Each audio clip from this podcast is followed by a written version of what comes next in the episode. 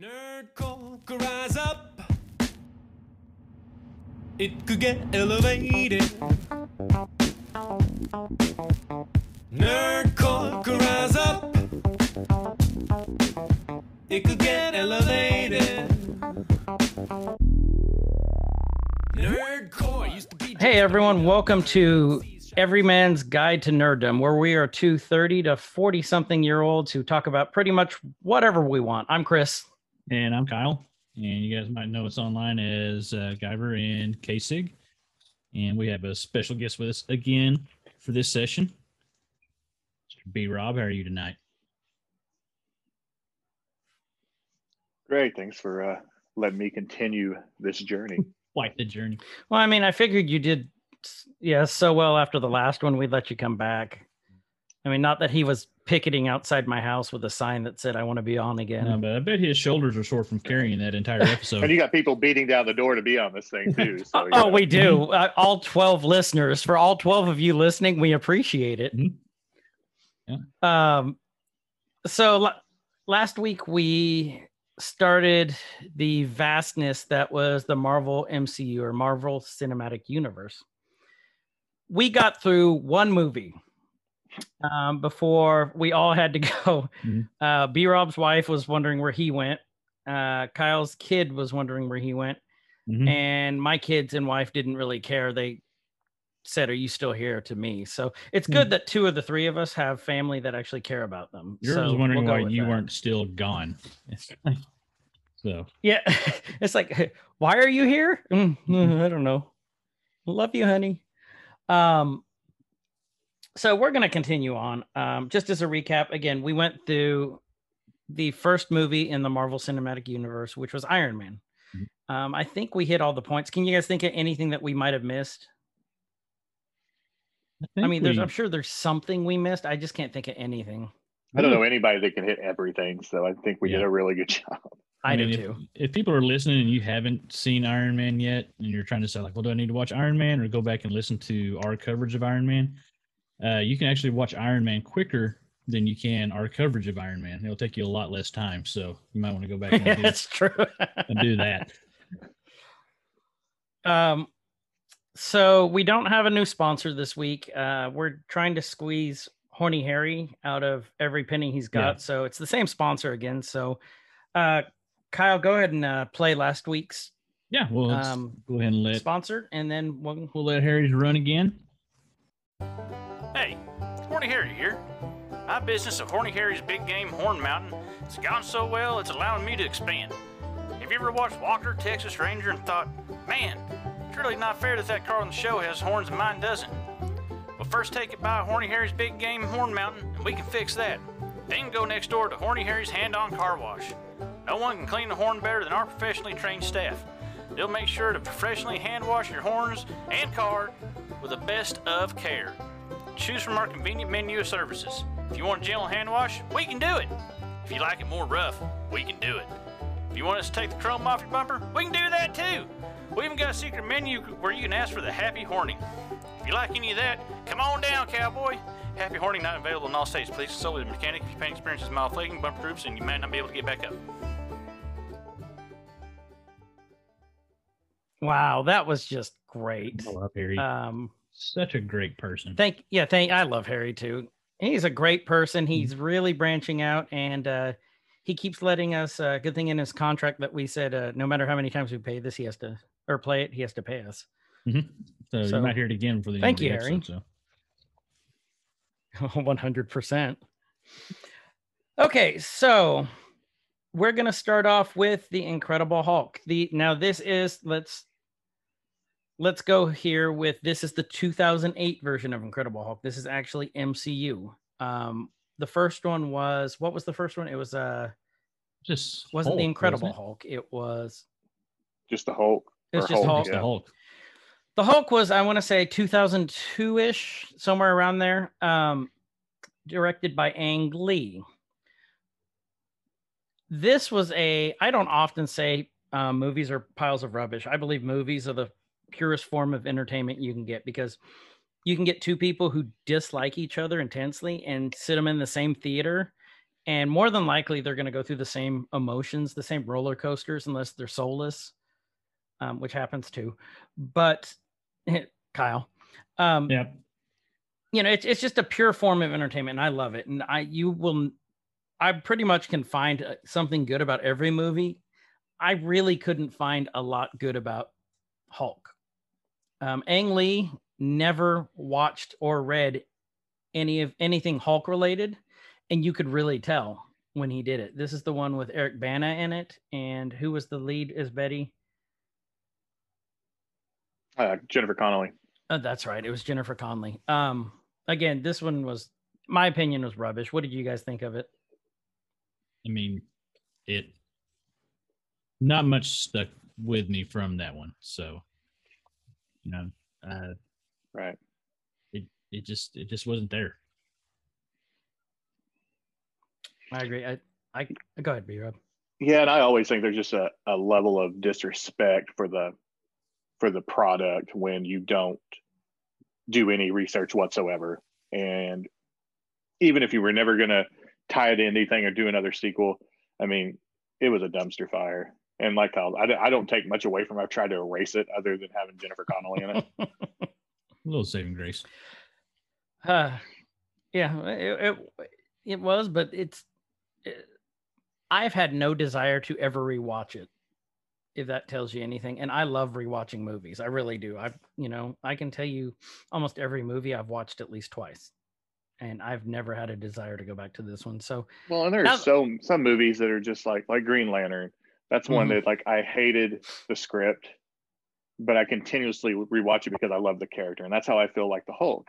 Except I can't force myself, like you said, I can't force myself to rewatch that that one personally. Amen. Kyle, is there any movies that you feel the same?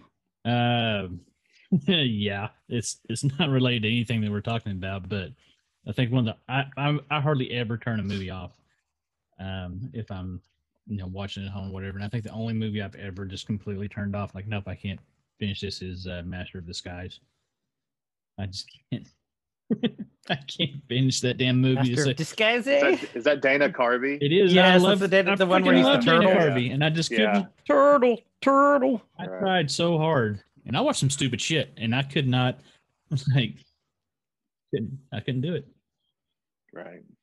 like I give I'll watch Corky Romano on a regular basis, and that's one of the dumbest movies ever. But I'm with Kyle. I couldn't I couldn't do Master of Disguise again or Hulk. And I mean there's a couple movies I couldn't do. So um with that, let's actually delve into the Incredible Hulk. Um 2008, this one's starring Edward Norton as Robert Bruce Bruce Banner, or just Bruce Banner, as he's known in this movie. Um, we also have an appearance by Lou Ferrigno. Who is Lou Ferrigno? Anyone He's jump the- in? The, TV original TV yeah. series Hulk. Do you guys know how he became to be the Hulk? Like how they, um, what he was doing before he was Hulk? Bodybuilding, wasn't it? Yep, bodybuilding. Um, that they, uh, I think that was this around the same time period. Let's see, was Hulk 80s or 70s, the TV Uh, show? look, you think probably close to Uh, 70s, I Conan the think. 70s. Barbarian time period, maybe. So that would have been around, yeah, the same time period as Arnold made it big. I'm I'm guessing. So my guess is they tried to double that up. You know, if they said this formula works, um, you know, even though Arnold couldn't speak, and uh, I believe it was Hercules in New York was his first role, and he couldn't speak any English at the time. So I think they were just trying to make this formula work again. The Incredible Hulk. But the difference is Lou Ferrigno was amazing. Yeah, go ahead. uh, the TV show came out in '77. Uh, ran from '77 to '82. Okay. And just for comparison, see Conan Barbarian was actually like Oh, I 82. said that was, 80. so, yeah, that was The- before. yeah. So Hulk predates Conan by about four or five years. I stand corrected. want- So maybe they were trying out the um, Arnold thing because of Lou Ferrigno. Anyways, Lou Ferrigno is kind of a trailblazer. I mean, he didn't have any speaking parts except grunting. Mhm. Um, but to me, he's the classic Hulk. He is the epitome of what the classic Hulk is, because that's what I grew up watching a lot of on, you know, of course, syndication. Yeah. But yeah, And I think the cool thing about that is, you know, my son has never watched. You know, he's he's six, six to be seven. He's never watched that. Uh, but we went to the Comic Con. I think it was Tulsa Pop Kids uh, a couple of years ago, and Lou Ferrigno was there signing, and uh, he just saw some of the memorabilia and stuff, and really, really wanted to meet him and got an autograph. And uh, Lou Ferrigno, he may have been, he thought Tinker's name was like the coolest name ever. You know, I'm sure he says that to everybody, but it was just cool. He sat there and talked to Tinker, and I'm not sure Tinker could understand half of what he was saying, but uh, but it was uh it was just It's- kind of a cool deal, and uh, he, Tinker has that hanging in his room. Cool. see, that's awesome. You are a cool dad, my friend, for taking Well, your I kid to that. I'm glad Well, I I have mean- a cool kid that likes nerdy stuff. Will you adopt See, me, that's awesome because when we I will. Aw. can we call you Poppy? yeah. Well, you're both you're both uh, almost the same size as Tinker, so it would work out. Which it which it would. Um, that hurt. Now, that hurt listen. a lot. I mean, he could he could get uh, some good sparring partners in before wrestling season starts. Oh, next he would- year. Are you kidding me? He's your kid, so he's more athletic than both Kyle and I combined. Yeah. I really feel weird now that we're going to fight your seven-year-old kid for your love. That's cool. You're going to spar us off. That's well, I, fine. I think the Way I it should think be. I think the best thing is Kyle going. We're gonna fight your seven year old kid for your love, and he starts drinking, yeah, starting to get some courage. up. yeah. If you're listening to this, Kyle is drinking some whiskey, I believe, to get the courage up to fight the seven year old to am. fight Tinker. I am. A, I, I swore a long time ago would not let Um, a seven-year-old kick my ass again. So again, but damn it, it's gonna happen. mhm. Um, no, what I think is really cool, B Rob, is that when we were growing up, you know, our dads, I can tell you, well, my dad wouldn't have even thought to take me to a Comic Con because, well, frankly, there wasn't Comic Cons at that time that I know of. But I could tell you for a fact that my father, who was in the military, turned out to be a banker. You know, he wouldn't have taken me to that. Like with him, it was, you know, he was, don't get me wrong, he was a great dad. He was always there, loves me unconditionally, which is good because I'm me. Um, but you know, for him, it was like, oh, let's do baseball, let's go do golf. Let you know, it was sports related. He wouldn't have done this, so I think it's great that you're able to share one of your passions with your son, and he's, I'm assuming, loves it as much as you do, especially for a seven year old. Yeah, no, he, he loves it. He gets confused with. Uh, I'm glad there hadn't been a whole lot of recasts in his life Mhm. so far because it would really confuse him. But no, he he really he really digs it. He gets confused about why there's so many Green Lanterns and stuff like that. But we're, we're well, he's in, he's in that, for a shock when uh, HBO Max hits the uh, Green I Lantern. Corps. Right. So, which I which I'm super pumped about that. Um, you're going to be on that episode when we talk about that. Um, because I know you like Green Lantern as much as I do. Um, okay, so who else was in this movie? Um, Betty Banner, or not? She wasn't Betty Banner at this time. Uh, it was Betty Ross was played by, and B Rob brought this up last week. Liv Tyler. Liv Tyler, which I thought she did a phenomenal job. Like I would love to see her brought back for the MCU. I really would. It's I thought she did a great job in that movie. Just because well, and I think a she's gorgeous anyway and she's I think she's a really good actress. I, I love me some Liv Tyler. I mean, I don't know if there's an, a, a character that was played, a, a character of relevance that was played that I don't want blo- brought back in this movie. Whether it was Abomination, you know, they set the scene for the leader. Um, you know, Thunderbolt Ross is obviously he's he's still playing that character now. Yeah, William Hurt is so. which and we will get to uh, William Hurt here, but he was he is Thunderbolt Ross. Like everything that I ever read about Thunderbolt Ross in the comics, I think William Hurt like plays to a T.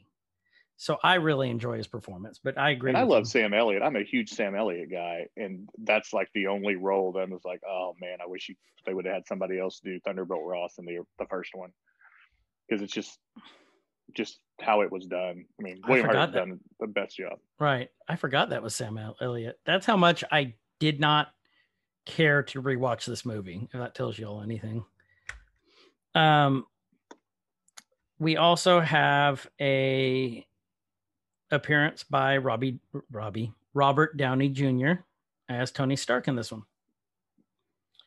So I mean, it's a small appearance, but he's in there. Um, does okay, so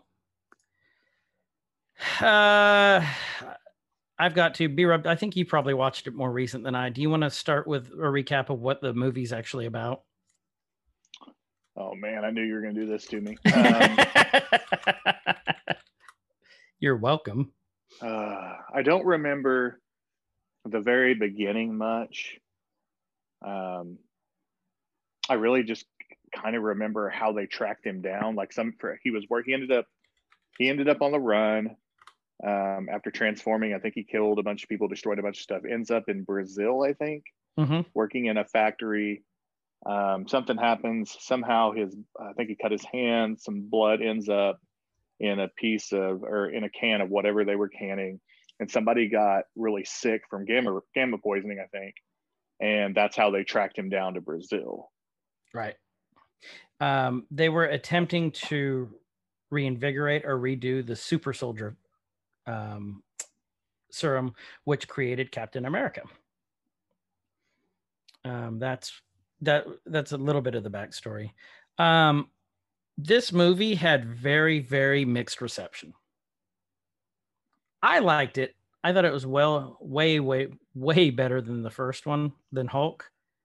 So I actually I enjoyed Edward Norton's take on it, and I was a little bit disappointed that they didn't ask him to come back.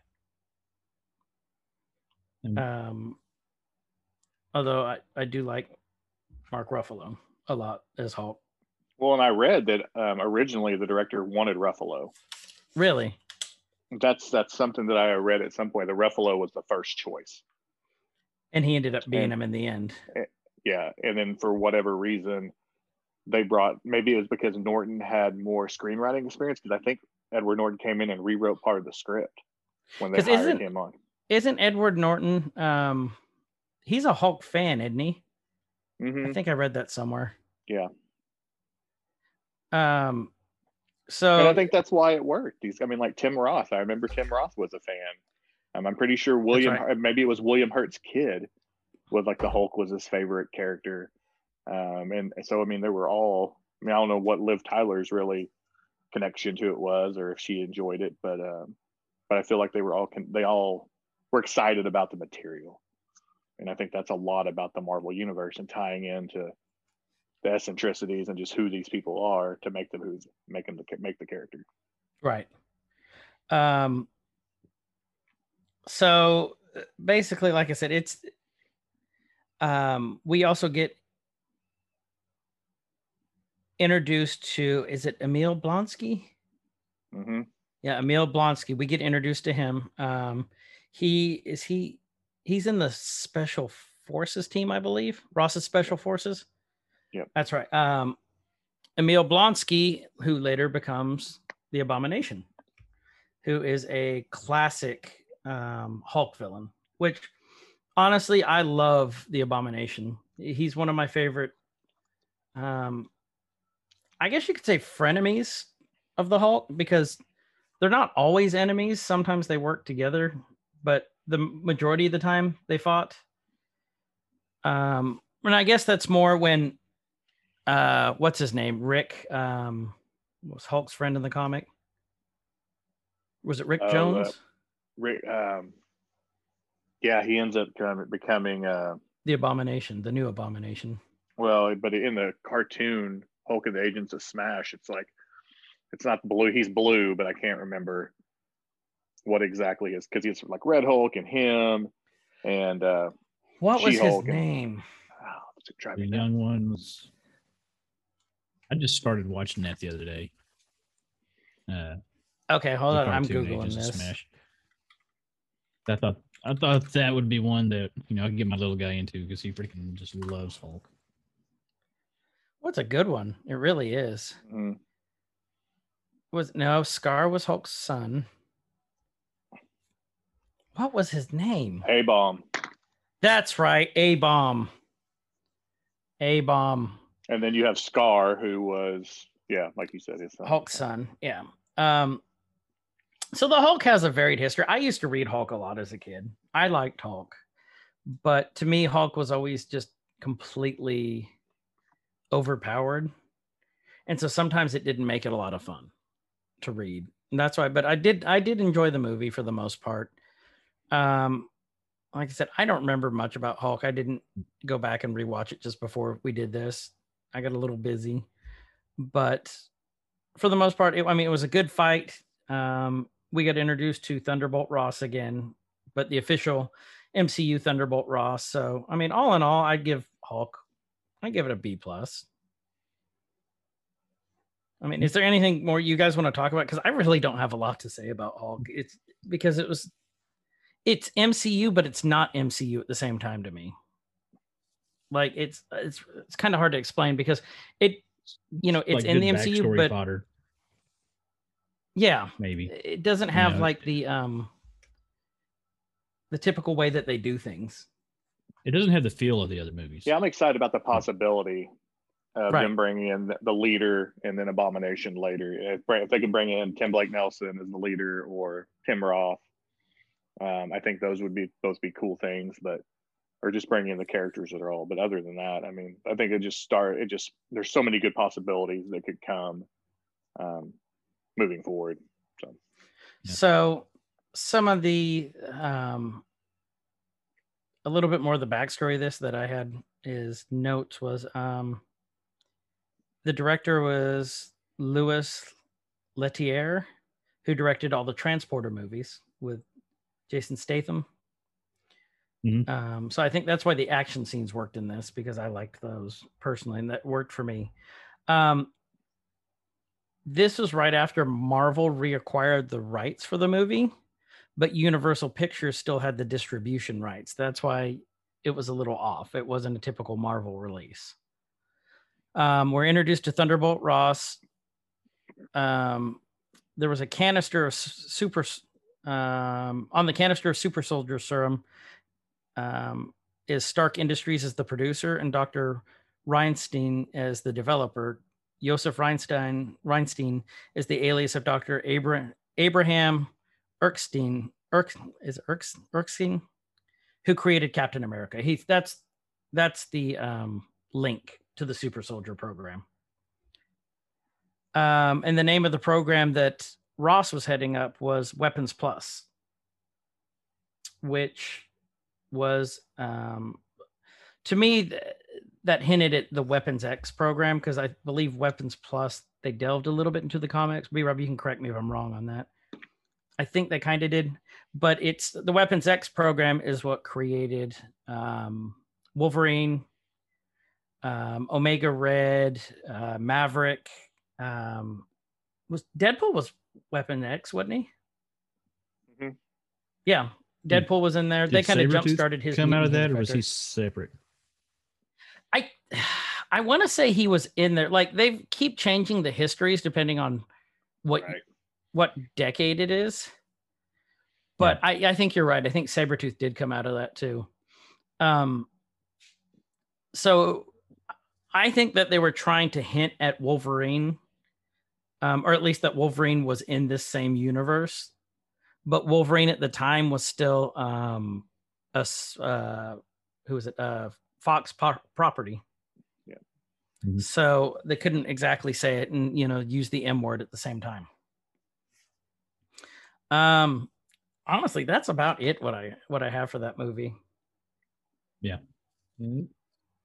i, I do So- want to go back and rewatch it now, just because, just for the sheer fact that like I don't remember as much from it, and I really feel like I'm missing something out of it. And you know, that might be a evening thing just to go back and catch up on it again.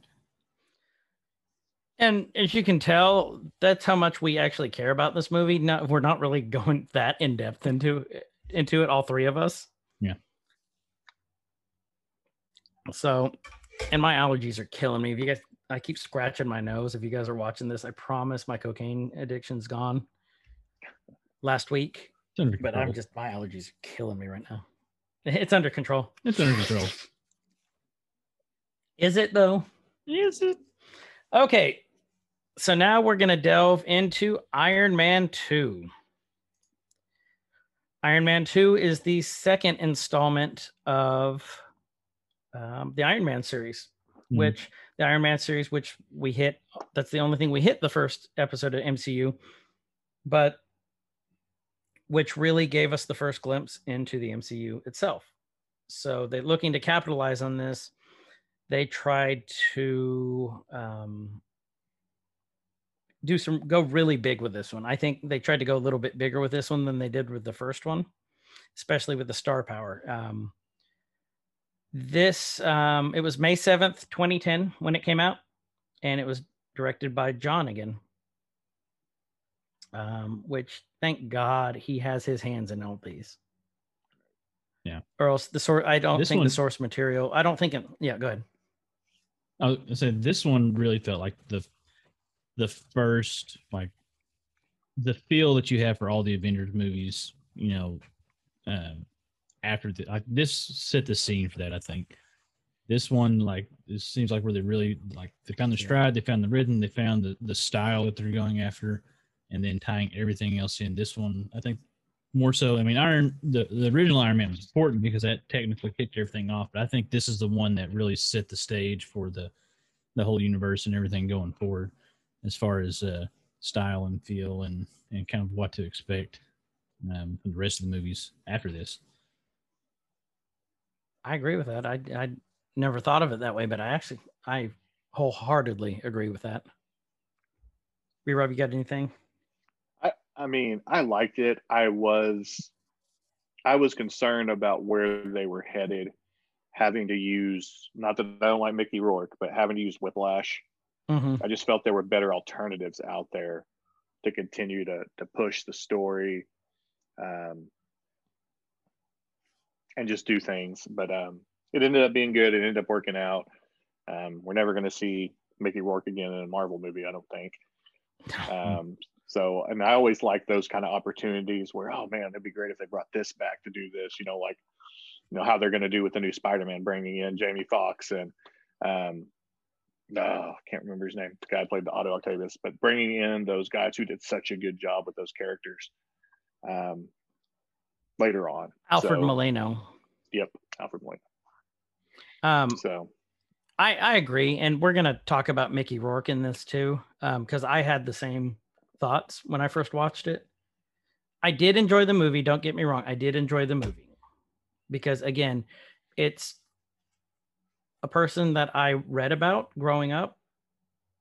Like it became, you know, superheroes, and they actually did a really good job. And this is when CGI was finally catching up and making the movies a Yeah. lot better. Um, what was way different about this movie is compared to the previous movies is we did not have this is a major recast to me was Rhodey was recast in this movie. We went from Terrence Howard to Howard. I promise I haven't been drinking. I just had a nip earlier. Um, I mean, we went from yeah. Terrence Howard to Don Cheadle. Is it Cheadle? Cheadle? Cheadle? What we decided I say- is I don't know. I say Cheadle. Cheadle. Don Cheadle. Mm. Don. You get to be We too. got Don. You try to be too fancy with every last name. So I really do. I just want to give everyone their due opportunity. Shadali. Don Cheadle. Um, let's talk about Don Cheadle. What do you guys think? What did you think about him in this compared to the Terrence Howard? How did you guys feel when you saw Rhodey for the first time as being recast? go ahead, Kyle. I mean, it was it was a little bit of a shock because when I when I watched Iron Man two, I didn't watch it in theaters. I think I was like two years late on that, so I had some like time in between. Um, a little bit of a shock, but I think he did well. I thought he did great. Um, I'm not sure what I really remember at the time, what I remembered him in. There was only one movie I could think of in my mind, like, man, who is this guy? And it was a movie that really, I don't think anybody else had really ever seen, or not many people because I don't talk about, it, but um, it was The Goat. It was about Earl Manigault, a basketball player. Um, he was a stud back in the Kareem, uh, Kareem Abdul-Jabbar days. Or Lew Alcindor back at that time because it was during that high school time, but it was an HBO movie, and that's what I really Mhm. remembered him from because I it was such a great movie to me. Um, but I thought he did good, and like we previously talked about, I long term as it's unfolded, I don't know if I could see Terrence Howard being that consummate teammate that I always Mhm. saw War Machine as and, Yeah. and Rhodey.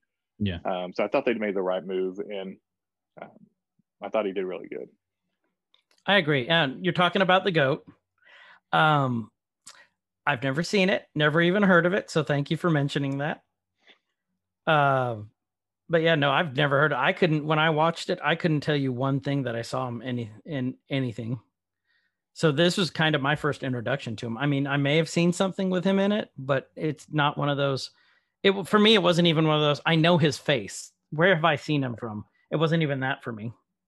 But I I enjoyed his performance. I thought he did a great job in it. I really did. And at this point, I can't see anyone else's War Machine just because he's been doing it for so long.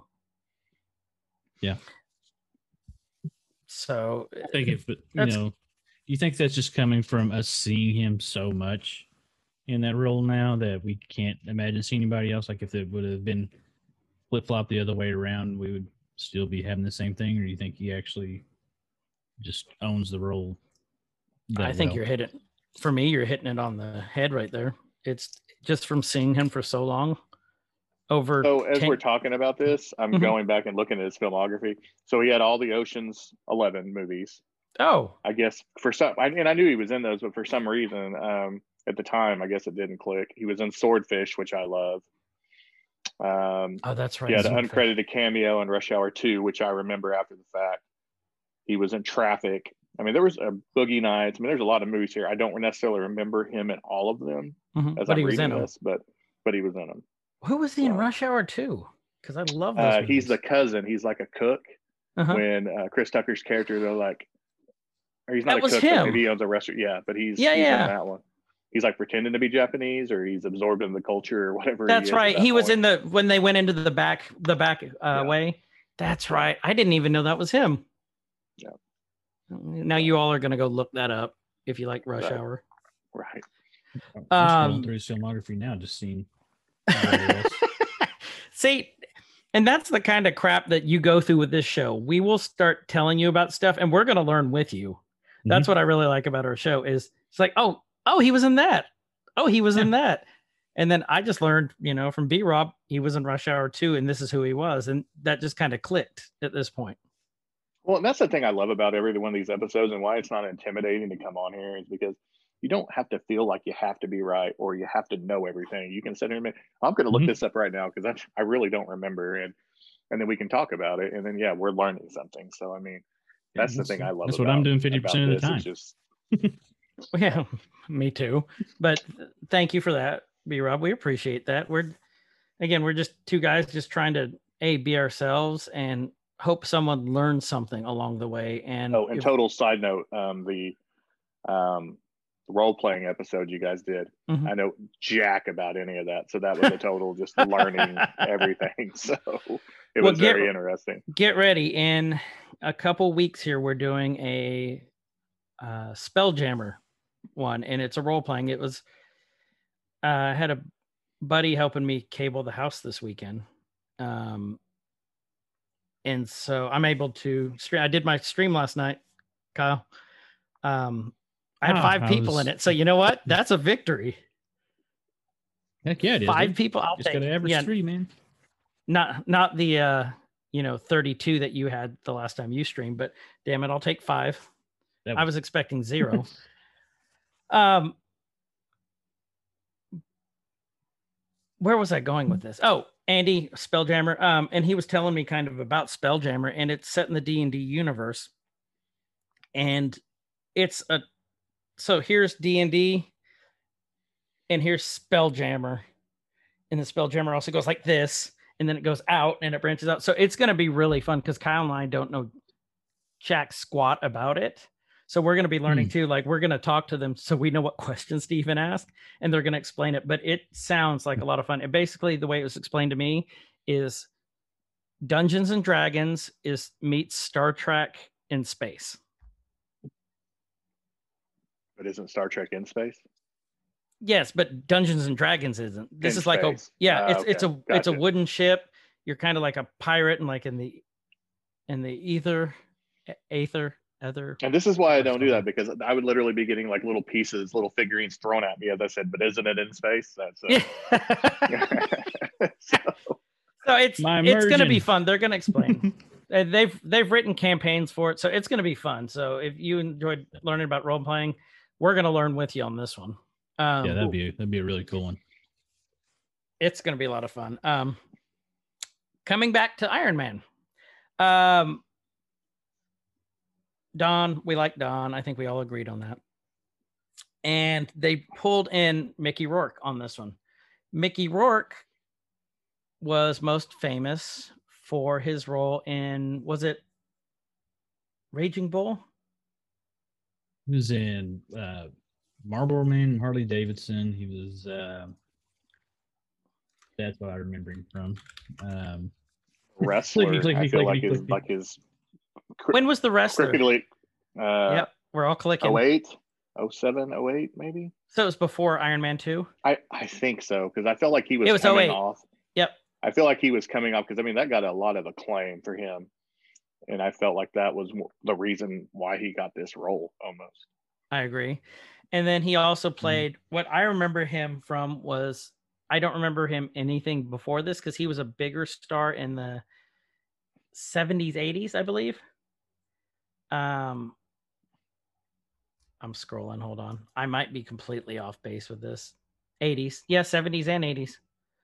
Um I'm looking here because I know there's one he's most famous for. He was in Johnny Handsome. I don't remember that.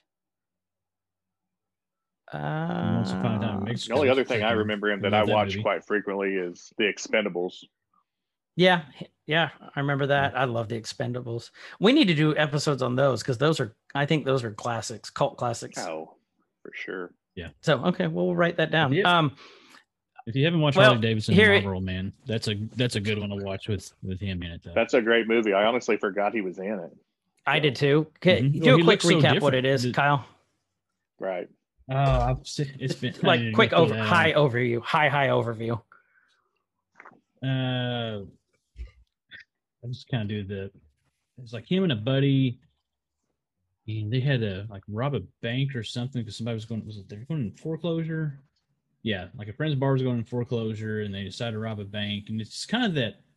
It's it's Mickey Rourke and Don Johnson. So if, like if that doesn't get you want to watch it, I don't know, you know what will.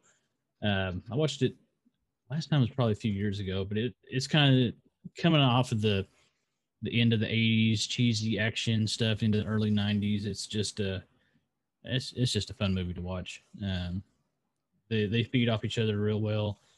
And it was you don't he looks so much different because i think that was before because he got his uh he got he got his fa- face messed up in um Yeah, he like he went back to amateur boxing or something like that then had some Yeah, that's the thing I like, remember uh, is he was a surgery. boxer. Yeah he was a real boxer. and uh some Mhm. plastics Oh, yeah I didn't know that. Yeah, yeah, he left acting to go retrain to do it again I didn't know that. yeah, After- so he uh, after That's the movie I was talking about. quite a bit different So, yeah, Yeah, Well, I'm I- I- yeah. touching myself right now broken bones and because. I forgot that he was in Sin City. yep, that's what I was going to go to. That's what I remember and him from. love Sin Hmm. City. That's one of my favorite movies. I love Sin City too. He was Marv in Sin City. Um, the guy who basically took like glass to the face and just kept walking. Um, but Sin City, yeah, he I remember him from Marv and then at Marv in Sin City. And then he was also in, I forgot about this. He was in Once Upon a Time in Mexico. Yep. He, he played Billy.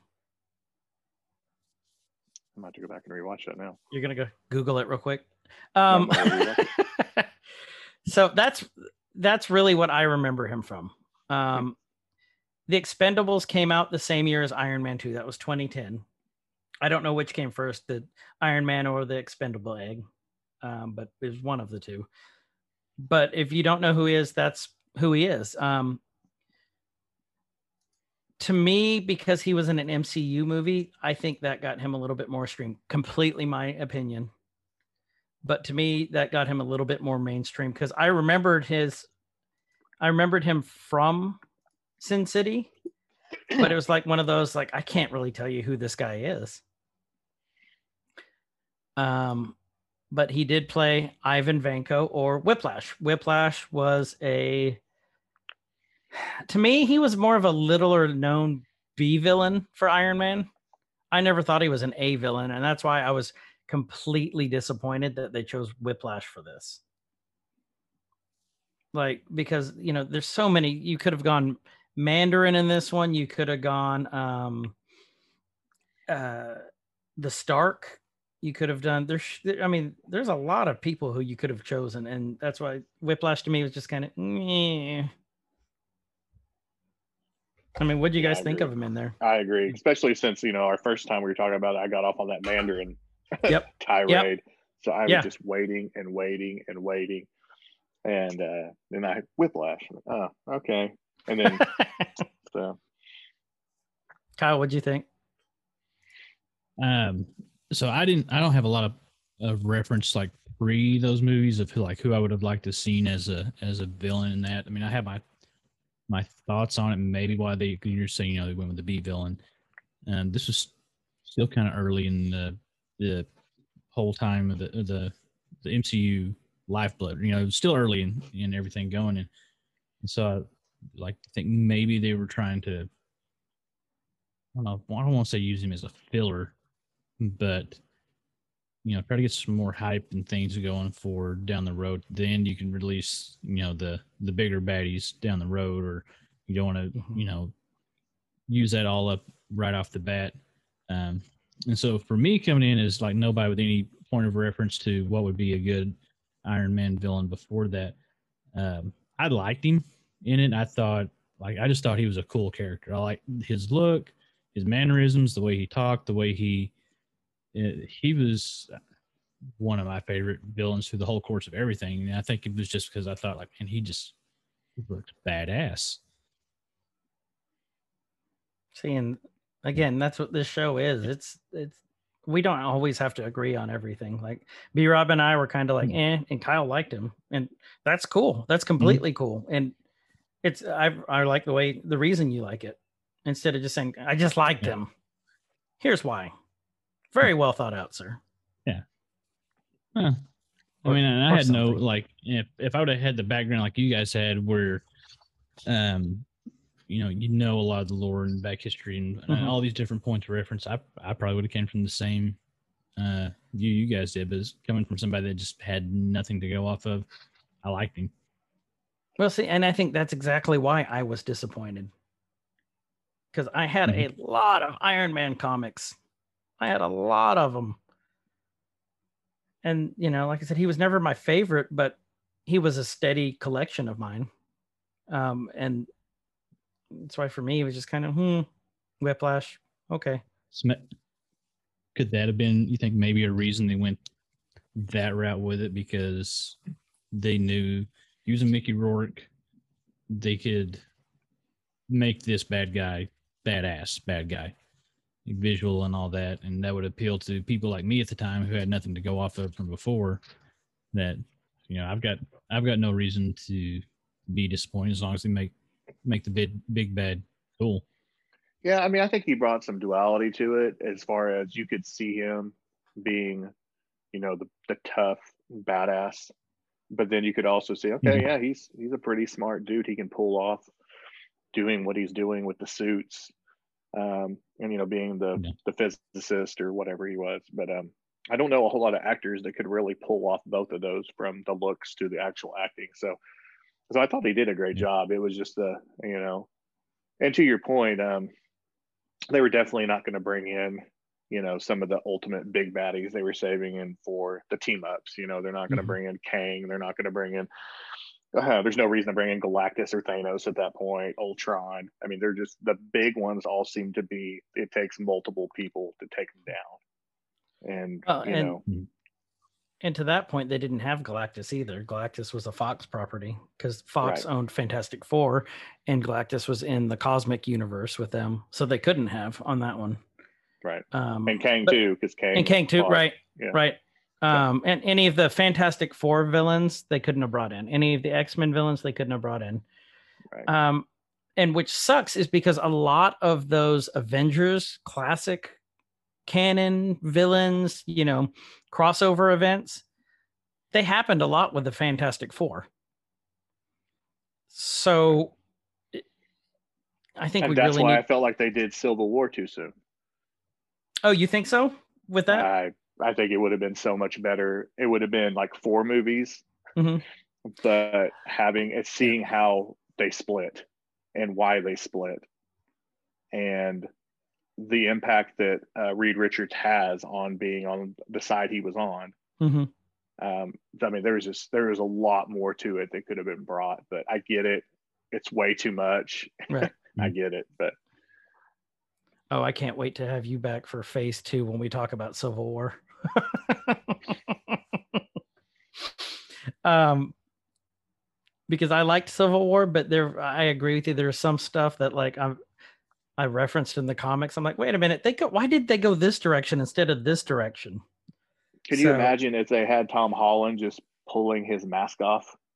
No. in, in a in, in any frame. I mean, that's my thing. That's just so, such an impactful moment hmm in that series that you're that you completely understand what that as a person, you know, what's that's what that's fixing to do to him. Right. Right. So. And I agree. Um, Anyway, no, you're So, absolutely uh, right. I like that. so what Um, about uh, what do we think about them bringing uh, Scarlet, uh, Black Widow, in into this? She- Yep, she's actually next one. I absolutely loved it. I've always liked Black Widow just because she is one of your non super powered Avengers. And she is the first female hero in the Marvel Universe to me. Some would argue that it could have been Pepper or Betty, but I'm talking the ones that actually fight the bad guys.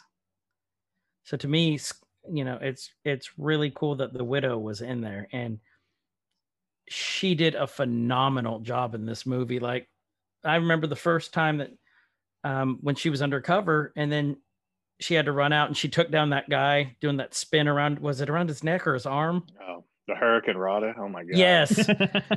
I'm, I just remember being in the theater going, "Oh, damn!" So it's really cool I that just you wanted have. to stand up and salute because I mean that was amazing. It was they they did. I think they did her character justice. I really do, and I can't imagine anybody else playing her. no, I can't either.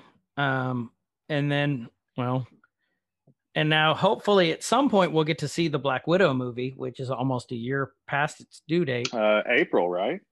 I think April. Did they say Disney Plus finally? Um, I haven't heard that. I thought it was still coming out in the theaters, but I heard I thought it was the too- next Marvel one. Yeah. And then they pushed Because- Eternals back to summer, I think.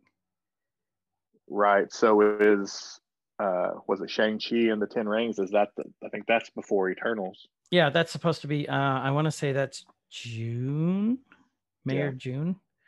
Um which I love Shang-Chi. Also that's he's the master of kung fu.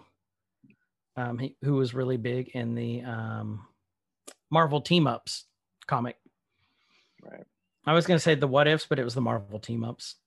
I think on I, uh, uh, Black Widow movie right now, like the latest thing. This is just still from a few days ago. They're still scheduling for release at cinemas on May seventh. So it's shown for a full. Oh, they kicked release. it back. Yeah. Oh. And it's Personally- and Disney is currently not considering a streaming release for Black Widow, so it it may just be all big screen. which I think at the as of you know January 31st, 2021 at 8:30 p.m.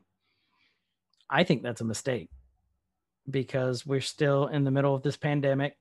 It's not getting any better right now. The vaccinations aren't happening as fast as they thought they would. So I don't think the theaters are going to be back to normal by May. I really don't.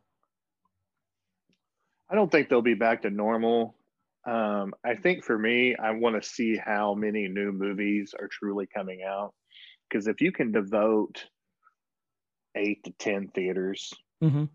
to it and socially distance, um, I mean, there's nothing like, you know, I felt completely safe. We want, I mean, we have HBO, we watch Wonder Woman Mhm. um, here. But then I was like, man, let's. I want some fat kid wants some popcorn. Let's go. Um, so we, um, so we went and did that, and there was literally, you know, I took the kids to see the Croods too. I mean, both times there was like 40 people in the entire theater and it your space. So if you can do that across multiple theaters Mhm. at the one complex, I, I think that's trying to give some sense of normalcy, even though we Mhm. know we're not there. Yeah. But I think you got to give people the option. I mean, I think you need to do it kind of like they did with Wonder Woman, given the option for this limited time, it'll be on HBO and Right. then it'll be in theaters. I think that's the smart move. Oh, I, I agree. I agree. My whole point is right now, I don't think it's a smart move to bank only on theaters. Yeah. If you want to make some money, um, a lot of people didn't like the new Wonder Woman. I loved it. I really did. It was just fun. I mean, I had some complaints, but it was nothing that was enough where I didn't enjoy it. Right. But I kind of think I, I enjoyed the opportunity getting to see it at home. And then being able to, if you have, want the option, like B Rob said, go to the theater and watch it. Yeah. That's just more money for them. It really is. Um, if they can do that and give the options to people, I think that's like you're saying, absolutely Yeah. saying the safest bet. And there's no reason why they shouldn't be able to. It's just about working in that partnership. Mm-hmm. So I Yeah, agree. and they- they got the streaming partnership side now with Disney, and you know a lot can change between now and then. Well, and how much money? I mean, look at how much money Mulan made. Everybody said, "Oh, I'm not doing this. I'm not doing that." Well, millions of people did. So Mhm. hmm Yeah. You know. Who who did that? I'm raising my hand. There's two of us raising our hand out of yeah. three.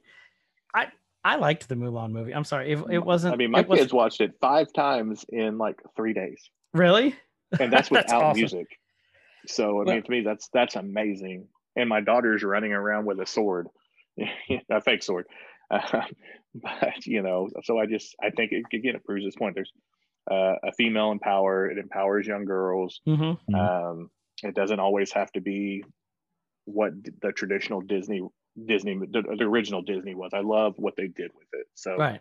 Right. um, but we're going off on a different deal. But the big deal is you got to have options um, to make money and to get your product out to the people right now. Right. Going off on a different deal. Have you guys listened to our first four episodes? this is what we Uh, do. But you mm. know what? It comes back because B Rob was talking about female empowerment. That's what Right. Black Widow is. See what I did Mhm. there? See, what you did? it's That all all full circle. You be All planning that this, this whole time, you son of you did Right. that. It was intentional. So here's what Black Widow is to me. She's kind of the heart of the Avengers to me. She's kind of the steady one. They all trust her.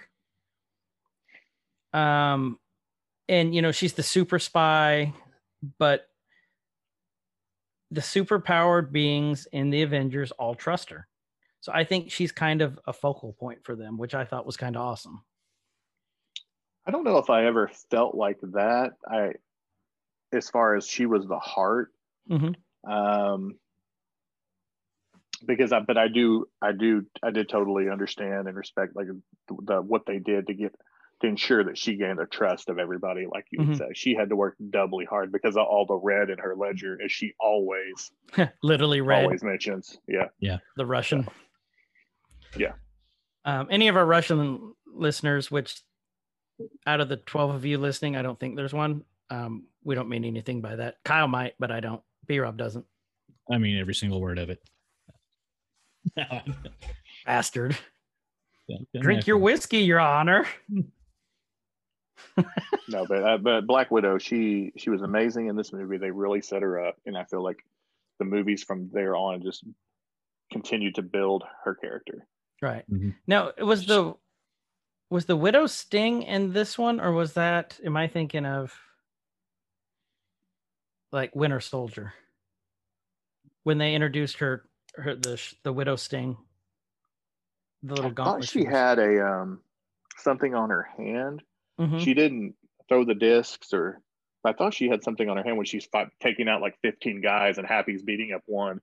Um, I thought she used something there. I might be did. wrong. I think you're right. It did she like punch them together in someone's head and it like shocked them. The it was the early version of the shock of the sting. It was something like that. I thought. Damn it! I'm gonna have to go rewatch It's- this to just figure it out now. if in case you guys didn't know, we didn't rewatch any of these. Mm-mm. Too, this is all off memory. Um, so you guys may say, "Hey, you guys forgot about this part." Go to our Discord. Let us know. Go to our Facebook. You know, just Yeah. let us know if we got something we missed. We, we openly admit it. Yep. Just Yeah, let I'll us buy you know. a beer for every time you say I'm wrong. So that's gonna be a lot of beers. I like. to Just a lot of. I'm gonna go back and rewatch this when we're done. Get beer pub to find me some beer. Uh, that's right. I think you. I talked to you last time. You said I'm out of beer. Mm-hmm. So- no, I was out of whiskey last time and I was drinking beer. Now I'm out of beer and I have whiskey. Oh, that's so what it was. yeah. That's what it Yeah. was. full circle now. Oh, excuse me, sir. it was something. Um, now the big thing in Iron Man, I don't know if you've heard of him, but he's the armored Avenger because he has all these armors. In the first Iron Man movie, we saw two different armors. Mhm. Um, the first one was the Mark One. That one was the big clunky one, the gray, the one that they welded together Hmm. and used like the Apple II to write the code for. Up to this movie, we have up to the Mark Six, I believe. Um, the first movie went up to Mark Three. I don't know if we ever saw the Mark II. We might have the Mark II, I think, was the first prototype he was flying out and you know and crashed in, and then we got to the Mark III. That's where we ended. Once Iron Man 2 hit, when we are at the Stark Expo, um, when Whiplash comes out and he cuts the little uh, what are those? Are those F1 cars? Yeah, I The open wheel cars, Uh, uh, yeah. Formula One. When he cut him and he put down the briefcase. That is the mark five. That's the silver and red one from the briefcase which isn't as hefty as the other ones. The one at the stark expo is the mark four. And then we have the mark six which is the so all the all of the armors up until now have had the arc reactor in a circle on his chest when we got to the Mark Six, that's the classic golden red that has the triangular arc reactor in it, which is more in line with some of the mid to late 90s comics, early 2000s. Why they changed it, I don't know. Um, what did you guys like about the armors? What didn't you like about the different armors that he's worn up until now? I mean, thoughts? I'm going back and kind of looking at pictures of the old ones. I I remember the suitcase one being different. I did not remember it being that different. There was there is a uh, stark, no pun intended, but there is a stark contrast. Ah, Oh, somebody had to do it. so funny. The I'm uh, not sure I really paid attention to it until we got later on and just the cool ways that he put it on. Right. uh, where I really started paying attention because it's always been, um, you know, even looking at like the Funkos I have from uh, the first movie to the other movies. I mean, there's obviously a contrast, but I mean the colors are similar. They just they just pop more Mhm. more more refined. So I think the so I'm going back and looking at Mark Six is very classic Iron Man looking, except for the the arc reactor. hmm The triangle. hmm which that's the triangle we see in a lot of the later movies too. Yeah, well, he carried it over. Well, there's some different uh, versions of it as well. It was round. It went back to round, and then kind of a um, almost like a not a hexagon, but shield shape. And then So I- I like the round. Just if we're going to talk You like arc the- reactor, if we're going to talk arc reactor, I like the round. So do you guys think it was just like a cosmetic thing in the armor and the arc reactor was still, you know, because that was the thing that was keeping the shrapnel out of his heart. Mhm. That was the big magnetic thing. Do you guys think he actually switched it out like you would like tennis shoes or, you know, like a like some sort of fashion statement? Or do you think it was because he is Tony Stark, you know, he's gonna do what he wants, or do you think it was just cosmetic? Like like a faceplate almost. I think it's probably just cosmetic, just because Tony being Tony. Um, yeah, because he's not going to. I mean, his reactor, his arc reactor is round. Um, there's, I think it's just a cosmetic thing. Just to make something look a little bit cooler because there's not, there's just subtle variations other than color scheme from like the five, kind of standing out from the from everything else. Right. It's still a pretty pretty basic, similar design. I think it's just a a cosmetic thing to look just something different, or see if people will I catch it. So, other characters that we had in the movie, uh, we see Nick Fury again. We see Agent Coulson, which, if you're not, you're starting to see a theme with um, Coulson appearing in two Marvel movies now. Um, and we see Pepper Potts. Tony's um, what was, was she still the secretary or assistant in this one? Or was she taking a bigger role in this one? I can't remember on that part. She took a bigger role because that's why she brought on. I mean, Natasha ended up being her assistant at one point. That's right. Uh, what was her name? Her name was Natalie Rushman when she was playing the uh, the undercover person. Right. Um, of course, Jon is happy, um, and Paul Bettany is Jarvis, still is Jarvis's voice. Mhm. Very important to note about Paul Bettany as Jarvis's voice, and we'll get to that later. Um, and, And this one, Sam and Justin Yep. Hammer. yep, Justin that- Hammer. Ju- who was Justin relief. Hammer? Uh, he was, I mean, Tony's adversary as far as arms went. I mean, Hammer. Um, can't remember the name of his company, but um, yeah, but I mean, they were basically going for all the same DoD contracts, and um, his stuff just didn't always work near as well. So, and there's kind of the comic relief throughout some of the movies. So, yep. and I thought he did a really good job as Sam Rockwell as um Justin Hammer. I thought he did a good a good job. I enjoyed his Yeah. performance. Um, Kyle, did you know who Justin Hammer was before this movie? Uh, no, I did not, and um, I've been kind of reading a little bit more, and uh, I actually went back and started watching some of the uh, just from the last episode that we did where we talked about Tony Stark's ringtone being the the theme song from the The animated Invincible. Mhm, Mhm. From uh, start, I went back to start watching that. Um, this week I think I just got through one episode because my little five year old fell asleep and I didn't want to watch it by myself. I kind of like watching stuff with people. So, um, Nothing wrong with that. but he was he was in the first episode of that, if I remember right. He was building a tunnel or something, and uh, so I I didn't before the movies though. No, Okay, it's and see that's not a problem. It's Justin Hammer. Uh, didn't he design the Whiplash power, the power suit that um Mickey Rourke was wearing? That was his company, wasn't it? Or did they steal that from Tony? I don't Mhm. remember. I honestly don't remember. I mean, I feel like because because Howard Stark allegedly stole Vanko's dad's design Hmm. design. I forgot and about I feel that. like yeah. th- that was. I mean, I feel like that was Whiplash's own design with maybe some help from the resources that Hammer had, but I don't feel like uh, Hammer had much to do with ac- Whiplash's actual suit.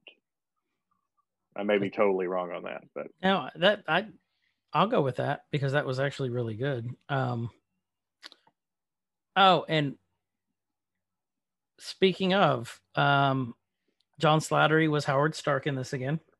We saw him. Mhm. And another person of note because he's going to come up in another episode that we're talking about is Garry Shandling as Senator Stern. Very, very important to note this character. If you don't know why, just listen once we get to phase two. He plays a pivotal role, in my opinion. Um, let me get back to my notes here. Um, what direction did you guys think after watching Iron Man 2? What direction did you guys think that the MCU was going to take after this? Like what what were your thoughts after watching this? I know it's this was, you know, 11 years ago. But if you can remember that back that far, what did you think?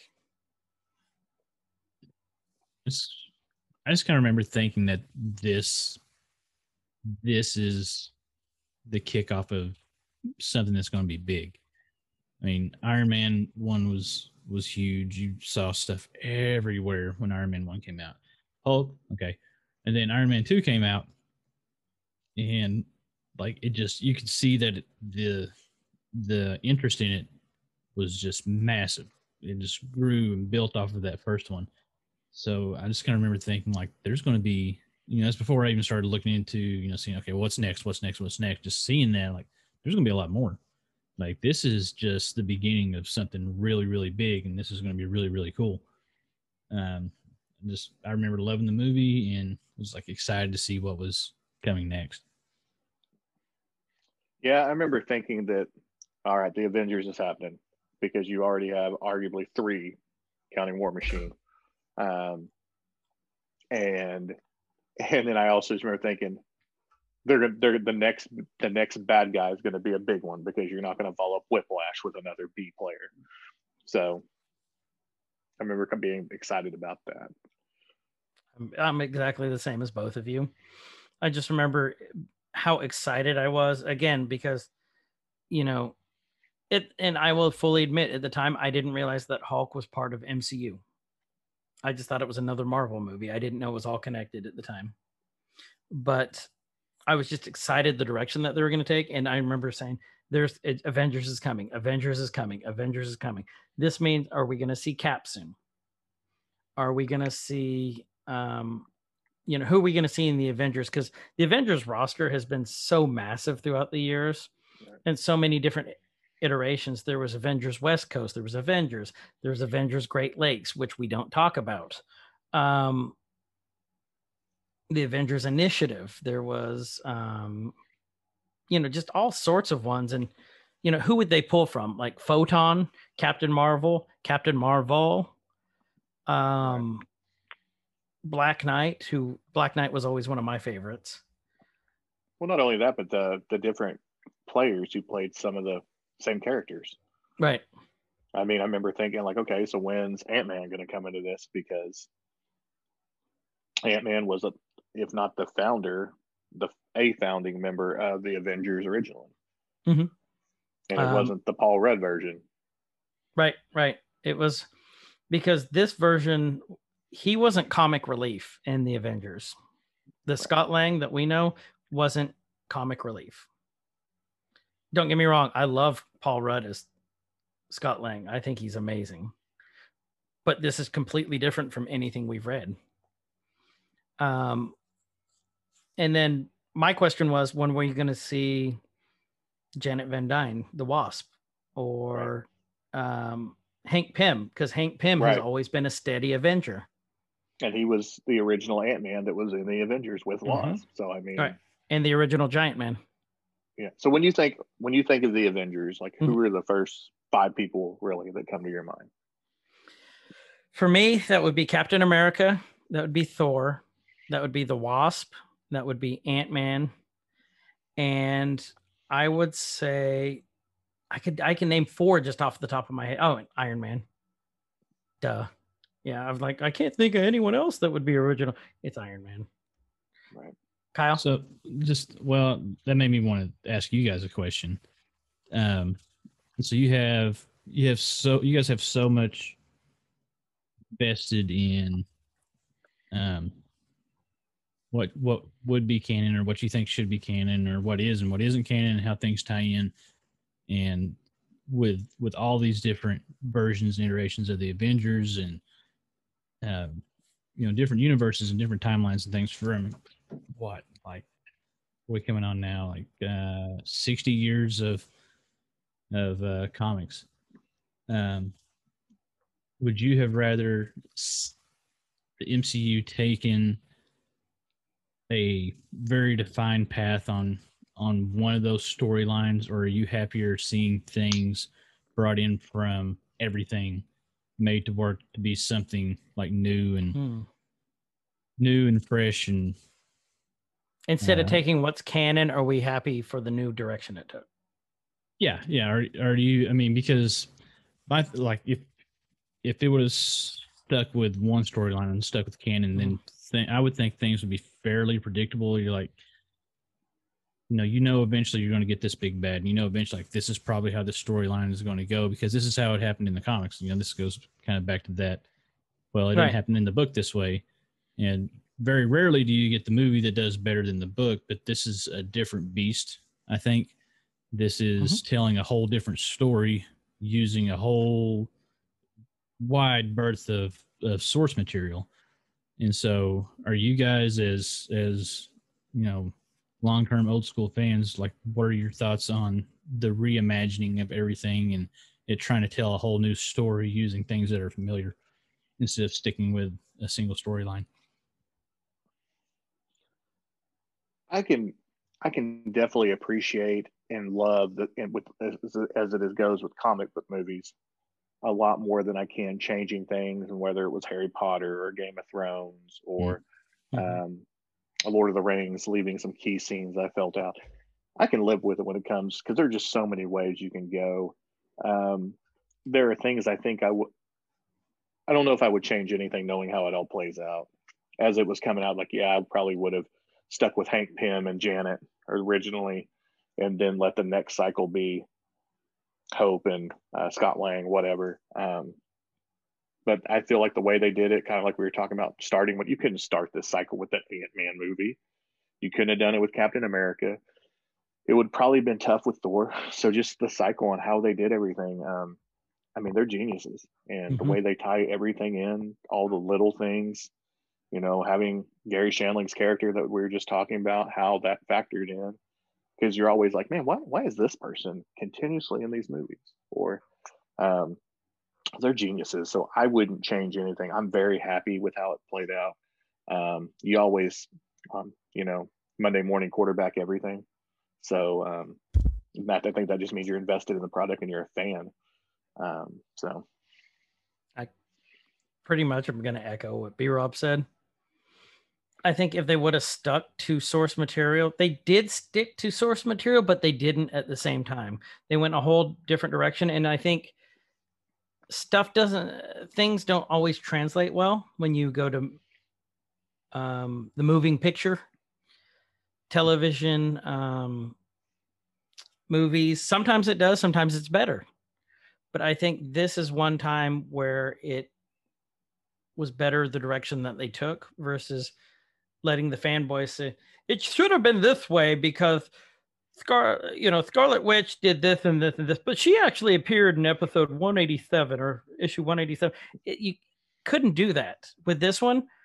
They kept us guessing the entire time, and they did such a great job of keeping it secret. It was just exciting for me as a fanboy. Mhm. And I'm not a toxic fanboy. I think you guys can figure that out. But it was just really exciting, and I liked the direction that they changed, and I think it was for the better. It, it- if it had gone any other way and they stuck to comics, I don't think it would have succeeded. Well, you wouldn't have been surprised as much. No, think. and I don't, I don't know if I would have been as vested, to be honest with you. Just if it's something that you've already like, you've already seen it, you already have a ninety percent idea of what's going to be happening. Mhm. There's, you already know it. You know, you're just waiting to see to see it come from your imagination. What in in the uh in what you've seen in the books to to a screen versus okay, this yeah, is but that's to that point. It's it's always amazing to see how they they pull off the things that you've only read in word. Yeah. Yeah, comic books are different because you've seen the graphics, but like um I think about pulling off Ned Stark's beheading. Mhm. Um, and how they led up to that and all the drama to, you know, Bilbo walking in on Smaug for the first time and seeing him. You always you always wonder how it's truly going to play out. Uh, the Harry Voldemort. I mean, there's just so many things. The, the battle, um, the Battle of Hogwarts. I mean, you just you wonder how how they're going to make it come Yeah. to life on the screen. Um, the problem I have with things is when they make another character do something they didn't. Um, that's where I kind of I don't mind you leaving stuff out, but when you make certain people bigger characters than they really were, um, sometimes I struggle with that. Can you give an Um, example of that? Um, I can't in Marvel. Just Um, anything, any and any anywhere. Well, like they made like Neville Longbottom a bigger character in the Mhm. Potter movies than Than he should be. he really was in the book. Um, and then um, I'm trying. I know there's some Game of Thrones one that I'm just missing. Uh, Right. But uh but that's probably the one that just i automatically go back to is uh, and then you just you always question like why would you leave this this scene out? Um and in some cases like we were talking about they didn't have the rights to be able to do certain things. Um Yeah. so again but they're geniuses. So who are we uh, you know to, to question it as long as we we love it? You know this we're not we're not there bashing them like we are um, the very first Hulk movie, which we literally just talked about negatively. so, Who are we? I'm the guy paying $25 a ticket for IMAX. right. Yeah. Damn it, they will listen to every word I have to say. And you brought this up, not me, but Peter Jackson, damn it, where's my Tom Bombadil? Good example. If you don't know who that is, wait till we do our Lord of the Rings one because I'm sure I'm going to rant on that. Um, because he was a big part of the lore. Um, Right.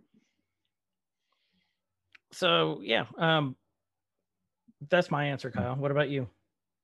as far as like something that changed up that bothered me um from source material you know getting out of the mcu but from source material to a movie that botched some stuff and i like them both in their own right was uh ready player one um Yeah. from source material to movie completely different you know and and um I, if I would just seen the movie, and so this is this is kind of this I can tie this in. I can make this work, but uh, just see if I would have just seen the movie, I'm like, okay, that's a cool movie.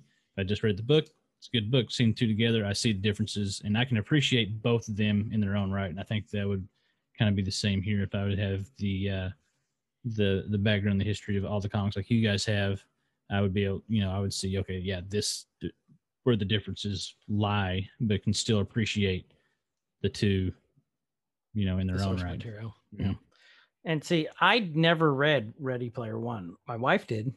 I only saw the movie, so I absolutely adore that movie. Mhm. Just with all the Easter eggs, and I'm like, I see the battle toads, and then I'm like, look, there's one of the Doom, and you know, I'm just pointing out everything. Like, and then you know, Gundam, I literally did the scream and the hands, Mhm. um, just because I love Gundam. So I can see what you're saying though, like between on on your example.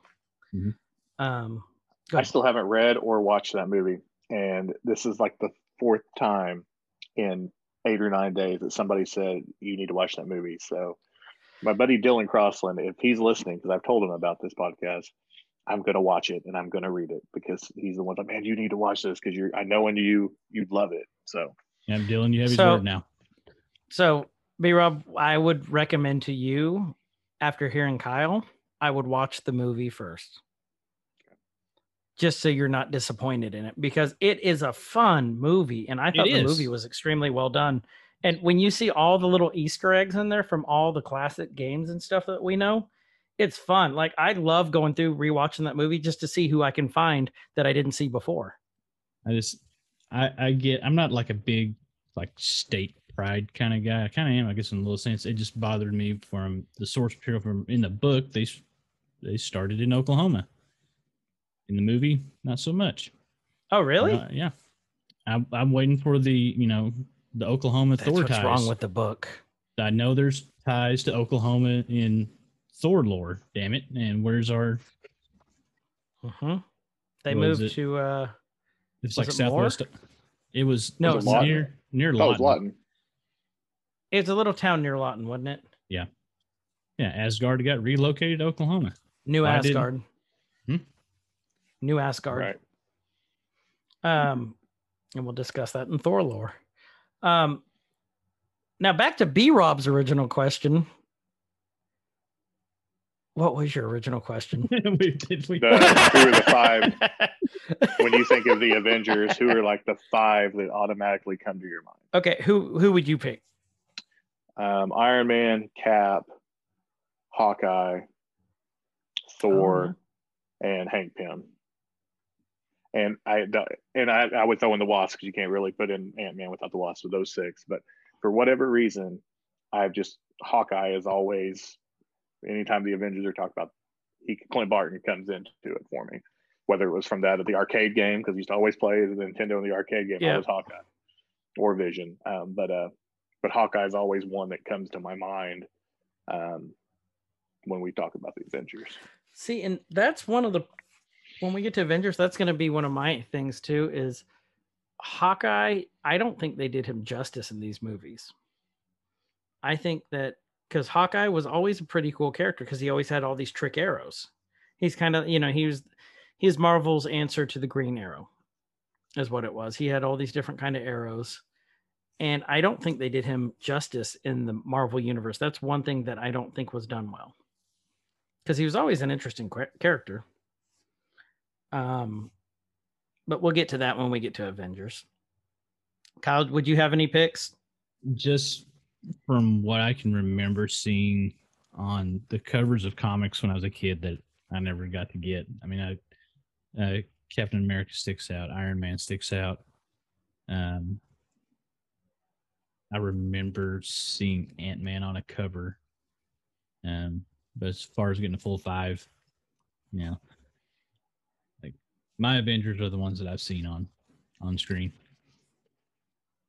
See, that's that's what I like about this discussion we're having right now. Is that you got two guys who know the original source material from years and years ago, and then you have your point of view from the movie point of view. That's what you know, Mhm. and then you know uh, you know a little bit about the backstory, but you don't know what B Rob and I know Mm.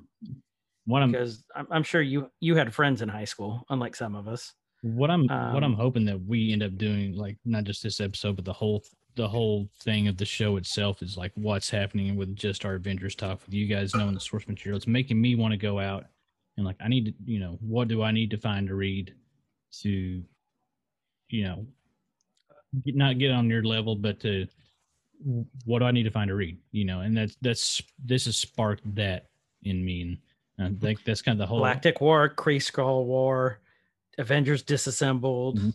Don't be sending me. I can't take any more homework right now. But Actually, you, you, Disassembled is one you're gonna want to read because that's ties into our Nerky. okay, Well, um, one thing I'd recommend just as a quick deal is uh, find one that like T's got a an Avengers encyclopedia, Mhm. and and it gives a really good rundown of the characters, just like one page, like what ep- what like what what uh, issue they came in, who their villains were, their powers, all, uh, like just on every page. It's and it's only a one. Oh, that's page deal, cool. so it's just it's just kind of a cool. So it's Um, huge though. Yeah, it's probably probably about that thick.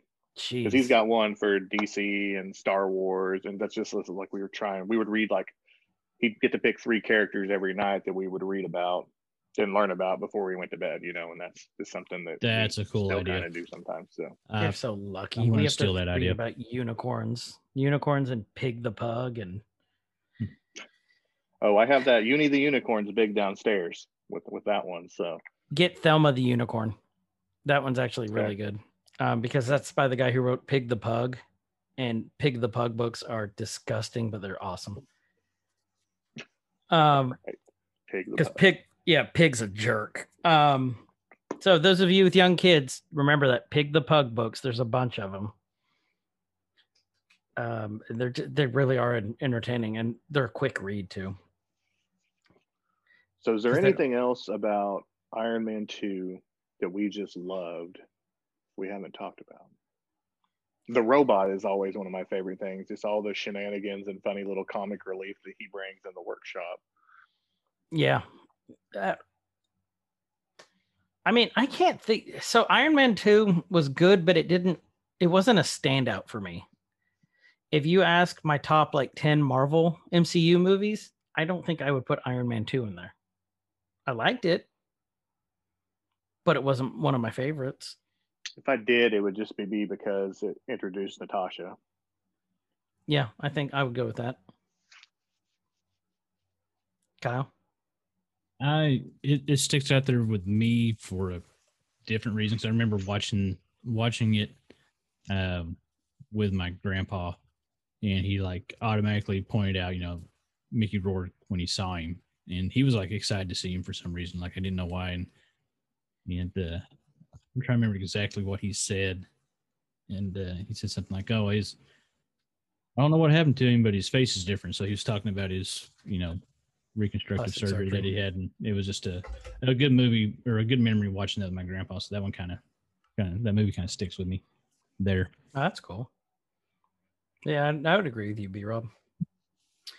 Um, in the end, we'll, we'll give a quick recap. Uh, if you didn't know, Iron Man beats Whiplash and Justin Hammer.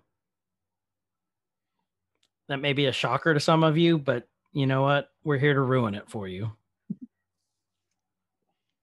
So, uh, let's talk Easter eggs. yeah, I was I have I saw some on your list here and some things that I I don't remember catching. I remember catching some, but there's one I'm Let's very start- interested in. Yeah. Let's start with the Shield map.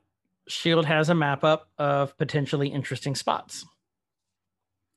The first one that was on there, they hinted at Norway being at some sort of hotspot uh, for, I think they said magical energy. I can't remember exactly what it said on the board, but it was a hot spot and they said Norway.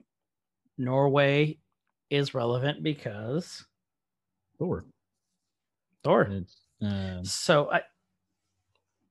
Yeah, is that um i'm trying to remember back some of the the uh original lore from but in the thor lore which i'll never get tired of saying that the uh Thor lore. the thor lore the the version of uh odin and thor like that we know in real life not uh marvel universe um actually did kind of happen but that was the uh uh they would actually come through there is that what it was or the or am i thinking of something completely different What do you mean come through? that um that the how they got to our, they how had- they they got to Midgard?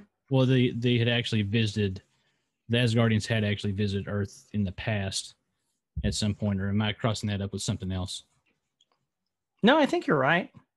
That um, if I remember correctly, the source material through, from Marvel, it that's how the they're saying the legends came to be. If I remember right, it, you know, jump in, anyone jump in anytime, tell me I'm wrong.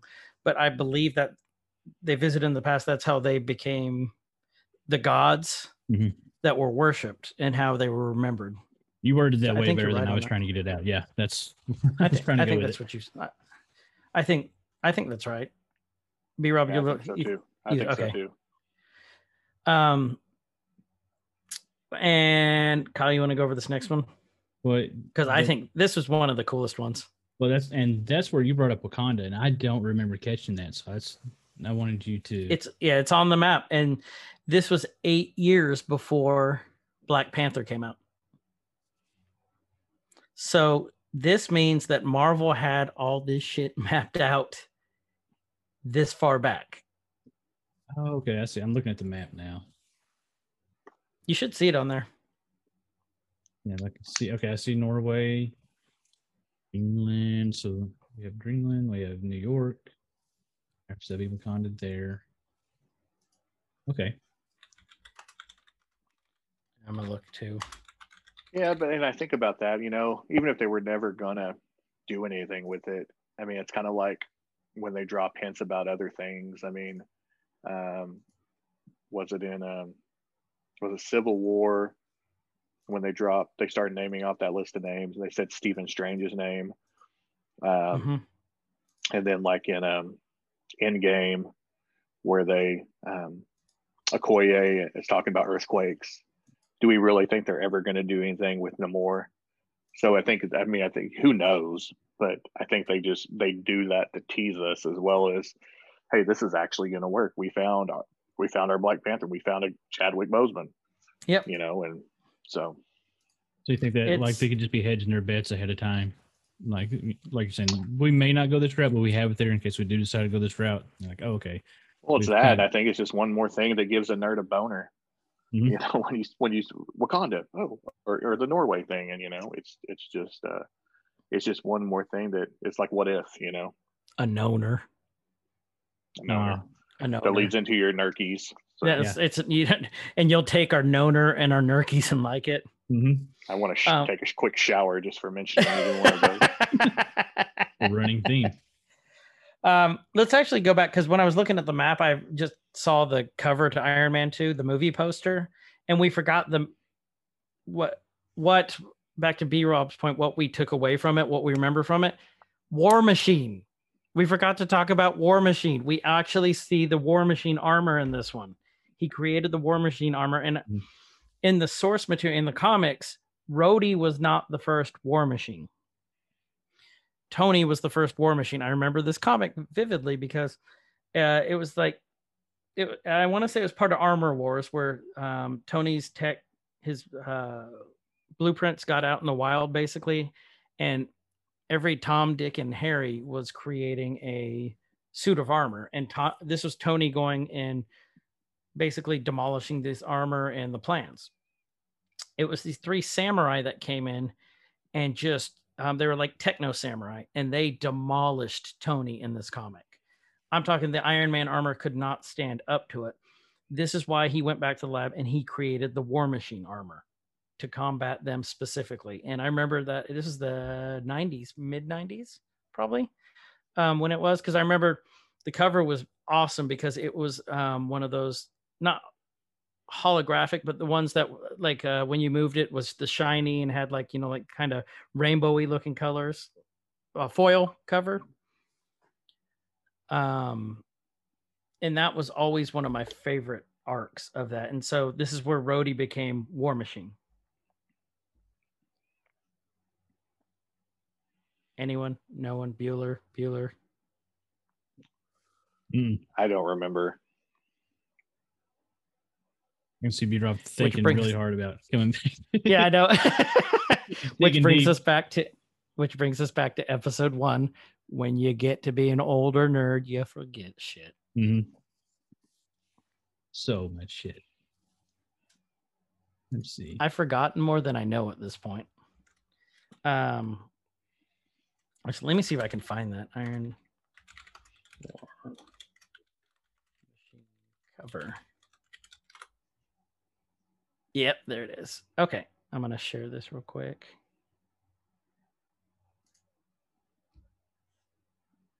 And let me share this.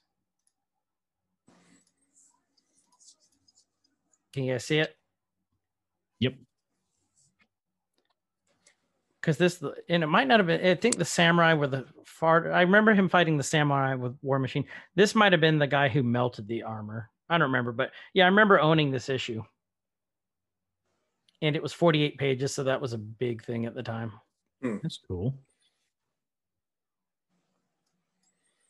So So you're saying Okay, that, was, that was the first appearance of War Machine then?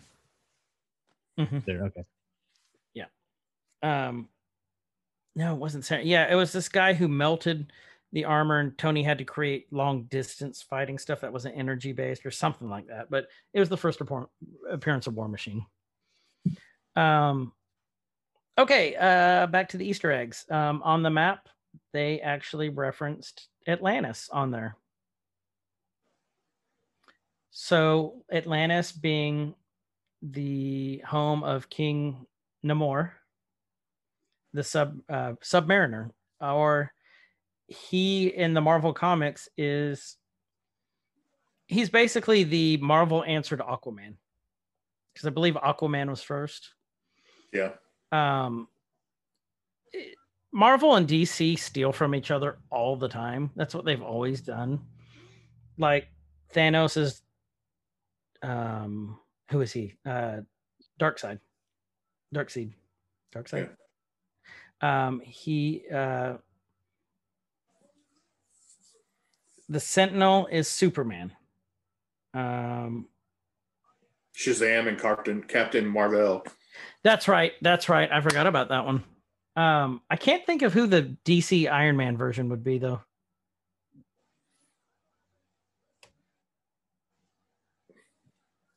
I can't remember but they steal from each other all the time. Um oh flash and quicksilver. That's a great example too but i still think so based on this we had eight years before wakanda before black panther even happened they had wakanda on the map. If this is a roadmap to what they're thinking i still think we may get a uh, Na- uh, Namor Namor um, movie at some point, or an introduction, maybe in Phase Four, because he had the, uh, Atlantis in the comics has a lot of mystic stuff because Atlantis was a magical city that was sunk. They had a lot of mages, according to the story, and he, according to Marvel, he's the first mutant. So I'm wondering if he is a pro. He was if he was a property of Fox.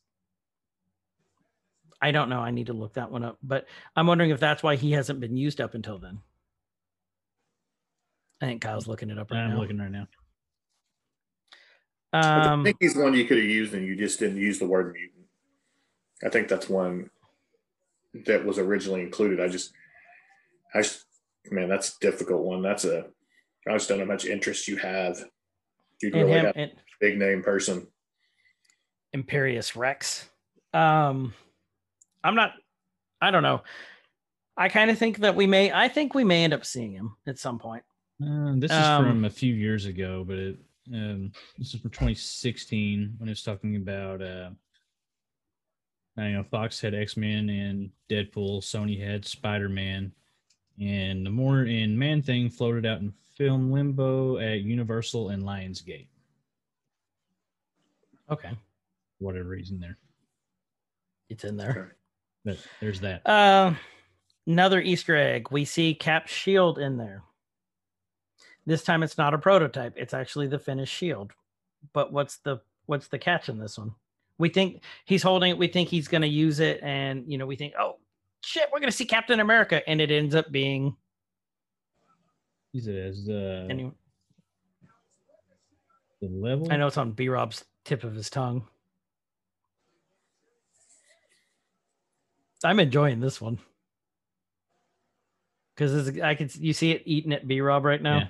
Yeah. Yeah. I know they had the cheat sheet, so I just want to see. I want to see.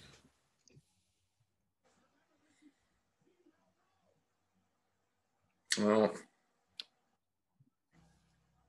He used it as the level for that laser he was using. that's right. Yeah. It's- we thought we were going to see Cap, but yeah, it was just it was literally a level. Right. Um, another one is we find out that the organization backing Whiplash is the Ten Rings organization, which is another hint to the Mandarin. Um, we figure out how old Nick Fury is because we get some hints into it. The answer is old. Nick Fury is very, very old. Um, he didn't have the super soldier serum. What did he have? He had the um, I can't remember what his serum was called, but it gave it gives Nick Fury long life. Well, and it got real tricky there just because he had so many, you know, carbon carbon duplicates or whatever they called them. The um life, the LMDs, decoy life mod, mod- yeah, life decoy model or LDMs, life decoy models. Um, this is also where we find out that no, it was this one I was talking about, not Vision Scarlet Witch. Um, Iron Man Two takes place at the exact same time period as Hulk, even though it's two years later than the Hulk. It's the same because the news report, um, where they're fighting from Culver, is the same place where the final battle between Hulk and Abomination was. That was Oh, a that was a college, wasn't it? Culver College. Culver College. Um, this is one that I thought was really interesting. There's on that shield map, there was a map of Antarctica. Or no, it was not on the map. It was in the Howard Stark crate, which could reference two different things. Um, B Rob, I know you know this one. What do you think it referenced? Uh, Tesseract, or the Mhm. location Tesseract could have been, or location of Steve Rogers. Yep. And there's a third possibility too. Savage Land. Yeah. Savage Land is based in Antarctica. It's it's kind of like a land before time forgot. It's one of those dinosaurs are there. Um Ka-Zar, um Sauron. Zor yeah, Sauron, who's a classic X-Men villain. Um so you know, are we gonna get some Savage Land at some point? We might if this is any indication. And then um, Justin Hammer does a trademark dance like the one that um, Jon did in Swingers. That's also in this movie. Yeah. Um, and then what was the end Easter egg in credit scene for this movie? Do you guys remember? I know you know this because it's also the next movie. Uh, yeah, it's uh, something in New Mexico, isn't it? Uh huh. Where um, agent um, he's calling from Coulson. New Mexico. Coulson's calling from New Mexico because something weird's happening. It it uh, I can't remember if it does the zoom in or the zoom out. But you see uh, Mjolnir. You see Thor's hammer, like yeah, the there. Bifrost, right? And then, Yep. and then there's the hammer. Yep, and you see the Bifrost circle. Yep, that and that was that was the biggie in the end, and I remember seeing that going, Thor's next, Thor's next, Thor's next. So that was exciting because I've always liked Thor and all his incarnations. Thor's been one of my favorites. Um, so I was At really. what point excited. did you start figuring out who the big bad was going to be in this first round? Um, it, I, I tell you this, it wasn't this movie. Right. Um, God, when did I figure out who the big bad was? Um, I gotta think about it. You go, you or Kyle go, and I gotta think about this for a sec. Are you talking about I the, thought the it- end all big bad with Thanos or the first Avengers? In the first in phase one. Oh.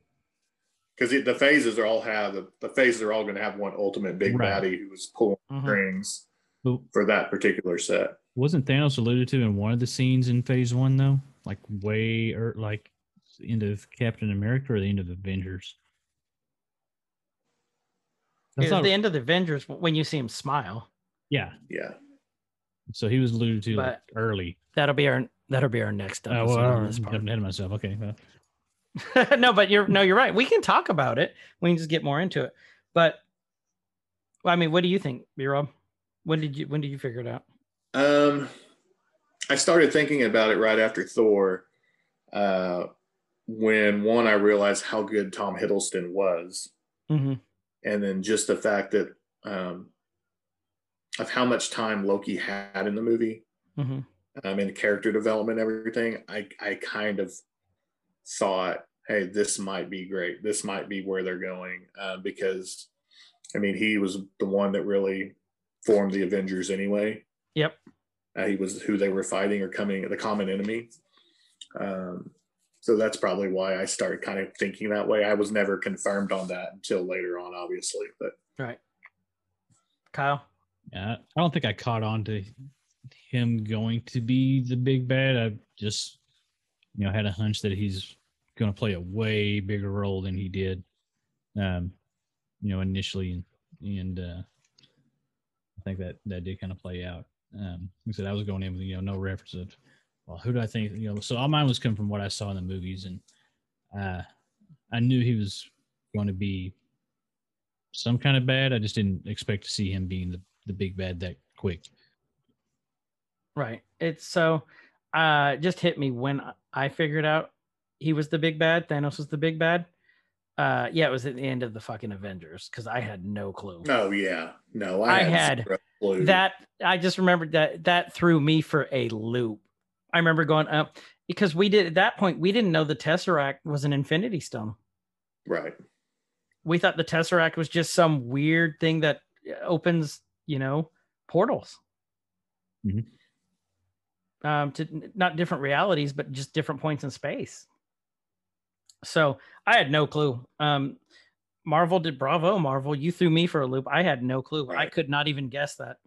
There was, yeah, there was. I thought at some point they were obviously going to do it, but that Mhm. was not where I thought that was going. I mean, No. honestly, I kind of had hoped, even um, even after seeing Loki, um, and Thor, I was kind of hoping that Red Skull was going to end up and Hydra would be bigger, mm-hmm. and obviously it was. It just wasn't with Red Skull at the helm. Right. Uh, so So, well, with that, listeners, is there anything else you guys want to go over on these first three movies? Okay. No. So No. the I think we kind of the next three movies that, huh? Uh, so I think we kind of hit it pretty Yeah. solid there. the next three movies that we're going to hit um is going to be uh, to finish up phase one is going to be Thor, Captain America, the First Avenger, and the Avengers. It's not going to be next week though; it'll be two weeks because we're going to be doing, like I said, the Spelljammer one next, and then we'll be doing um because this it, it takes me some time to write all this out the notes that I want to hit. So I'm gonna need literally two weeks because I have a feeling this is gonna be another two episodes by itself for Thor, Captain America, the First Avenger, and the Avengers. Just because I think that there is so much more to talk about. This is when I think Marvel really started hitting their stride. Was the start of Thor, because you know Thor, you know, was the back a lot of the backstory. So is Captain America, the First Avenger. But there's just so much going on in these three movies. It might be a two to three parter. Yeah. Bet each one of them is an episode. I, I I bet it is too. Um, and that's why I need some time. I need a little bit of time because this pesky thing called work I have to do sometimes. That's how I can afford the internet to do this. um, That damn work. damn work. But yeah, so our next three will be Thor, Captain America, the First Avenger, and Marvel's The Avengers. So, with that, dear listeners, and if you're watching us, hi. Hey. Um, hey, now is the time on the show we call Nerd Drum. Two nerds enter, one nerd leaves. And then a little bit later, another nerd leaves, but he's sad because he lost. So uh, Um, this is okay. Oh yeah, what we'll do we uh, we're going to take some uh, characters from pop culture, nerd culture. Uh, we have those in a randomizer, and we're going to each randomly get a character to do battle against the uh, other character. Um, we also have the uh, locations and the activity randomized, so set this a little bit apart from your typical, you know, who to kick whose ass uh, discussion. We we threw some wrinkles in there, so we're we're going to be going to this totally blind and um, at the end uh, we'll both make our case on to uh, you know All who- three of us or all three of us yep on uh, why we think our randomly chosen character won. And then you guys will have the chance to vote on that in our discord channel which will have uh, links to that um, in the uh, descriptions of the video and the audio. So you can uh, join there join in the discussion be a part of the community and vote on who you think is the winner Now, um, I did have a good. Someone asked me, a really good buddy of mine asked me a good question this week because they were confused on how this works. Because we explain it, but I don't think we explain how the tallying works. okay We let you all, we let you all decide on, like Kyle was saying, on who won based off of the way we describe it and why we think they should win. Mhm. We, you know, I, I eventually, if this really takes off, I'd like to get into. Um, there's someone in the Discord channel that was saying that they'd love to animate us for this. So it'd be cool if they could animate um, Nerd Drum, and then you Ah. could see how it went down play by play. But for now, we just throw it out there and you guys vote. Um, Kyle throws it out in the Discord channel. It'll be up from basically Monday through Saturday, and then he closes it off on Sunday. Uh, no, Monday through Sunday, and then he'll close it off the following Monday and start the new one. Mhm. That way, we get a full week to vote. Um, y'all are wrong for the first one for having Zoidberg win that was the, against um, that was the best choice You guys are wrong. Um, if you voted for Zoidberg, you're wrong. Um, Mm, no, that was make the make the right correct choice. So, You people did great. You did, those are my people. I'm so proud. what do you mean, you do- people? What? Those are my people. What The ones that voted for for Zoidberg. You people would be the smart ones. You made great choices. Oh, okay. How you mean, you people? Hmm. Another classic Robert Downey Jr. character. Um, okay, with that, let's go. Uh, guest gets first spin. So, with that,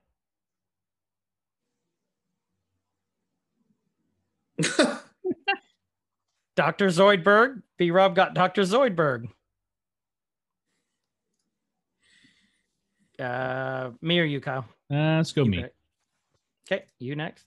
I usually say you, and it never works that well in my favor. Stan. Stan Smith from American Dad. I'll work with Stan Smith. My first. God, I hope you get Meg. Batman. Chris gets Batman. Again, listeners, this doesn't mean shit. This is all about what they're doing and location. So B Rob got Zoidberg, Kyle got Stan Smith, I got the Batman. This is Bruce Wayne Batman we're talking about too. Our location Raccoon City. Ooh, Raccoon City from the Resident Evil uh, series. I was I was about to say trilogy, but it, hell no, it's not a trilogy. There's so Um, Raccoon City, uh, the evil Umbrella Corporation has created the was it the T virus? Mhm. Uh, that basically turn people into zombies and animals and everything else. Those damn dogs. oh, Um, don't even start on those they damn still dogs. scare me. Um, so we're in a zombie infested hellhole. Mhm. Doing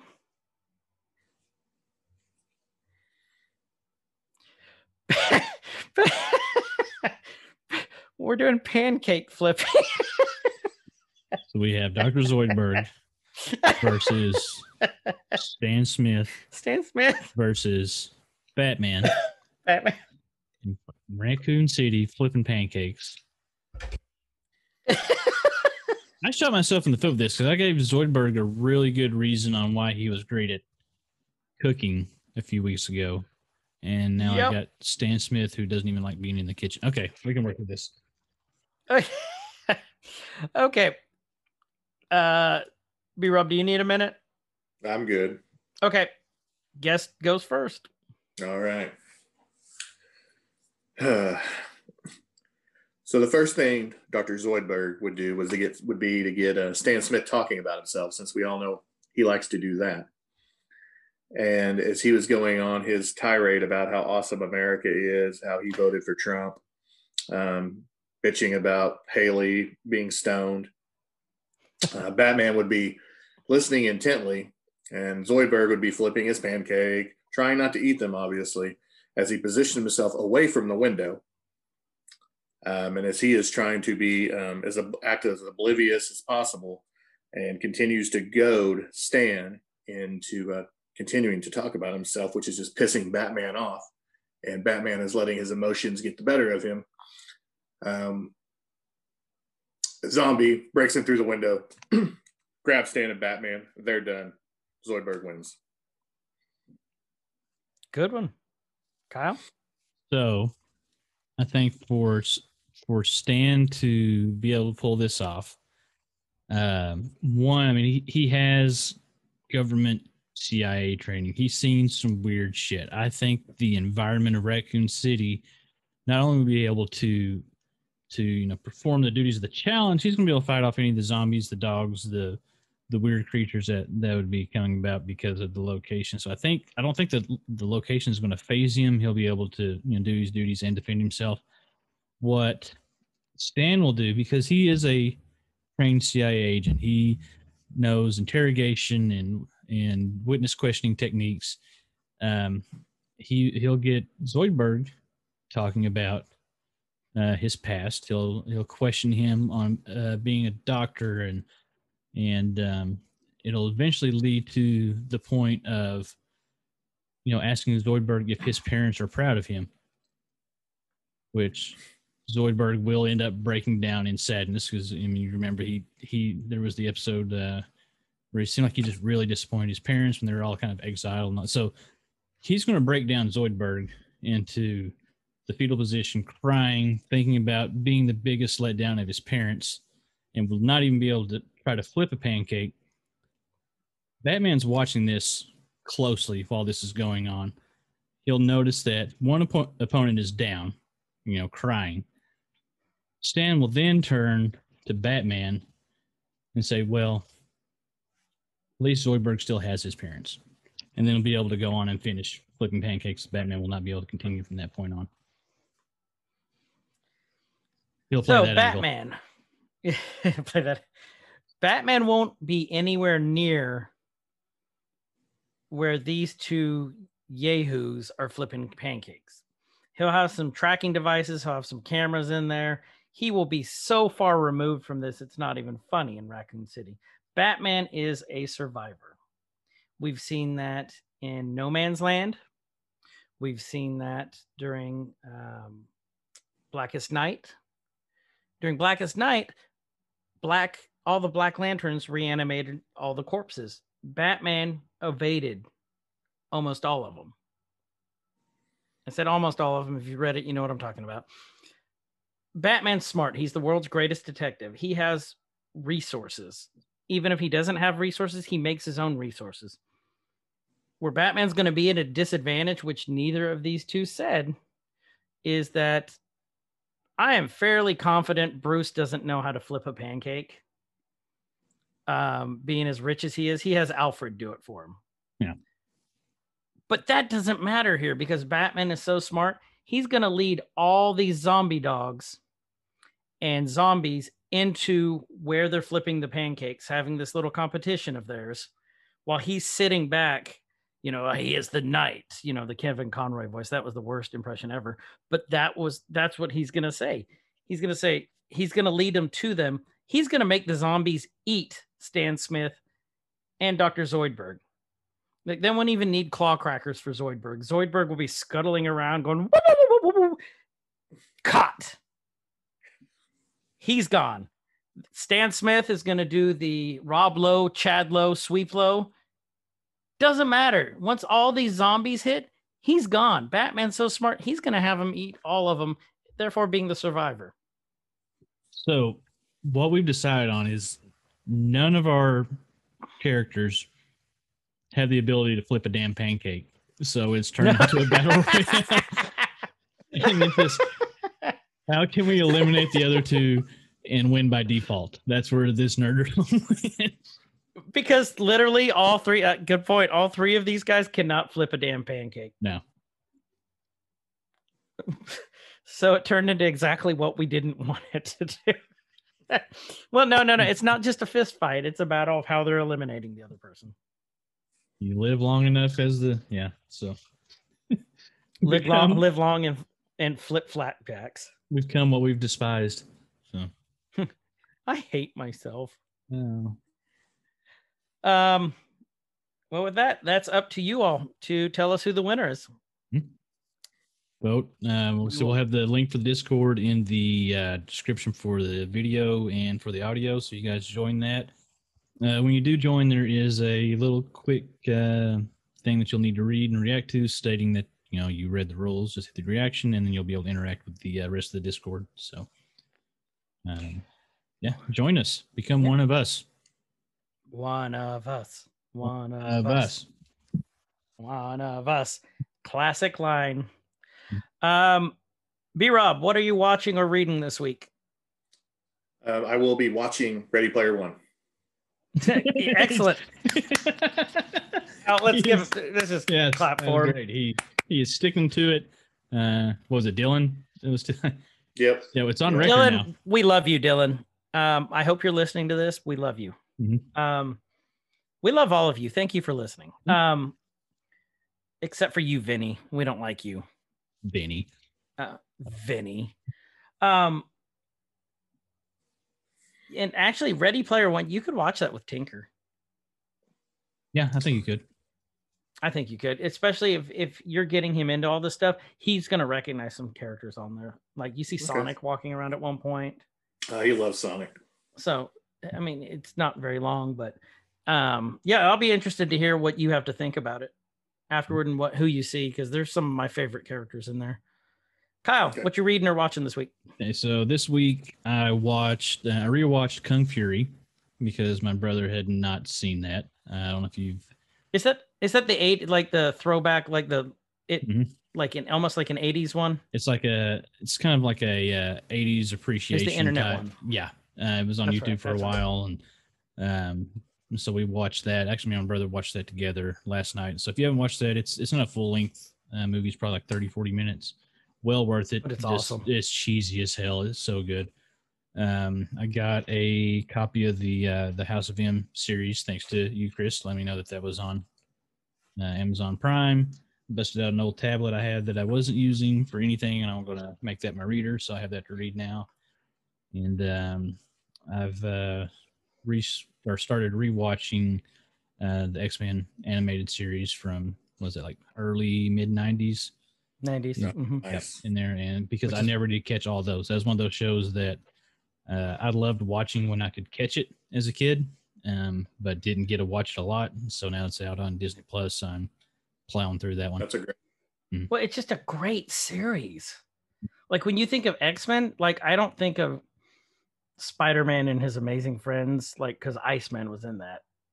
Right. Um, I think of like literally that series. Yeah. Even over like Wolverine and the X Men, which I love that one too. Or Agreed. um, um, what was the one where they were all in high school? Um, I love that one too. It's on Disney Plus. Uh, X Men of Evolution. Ocean. Yeah. uh, we'll go over evolution because I thought evolution was one of the best depictions of the X Men's early years out there, even though it's not anywhere near source material. Right. It's just fun. It's just a lot of fun. Um, so cool. You you've been busy. You've been really busy. I'm trying to be. Um, House of M is free on if you have Amazon Prime. It's free on the Kindle as a as a checkout. Mhm. If you don't understand why we are interested in House of M right now, go listen to our Nerky.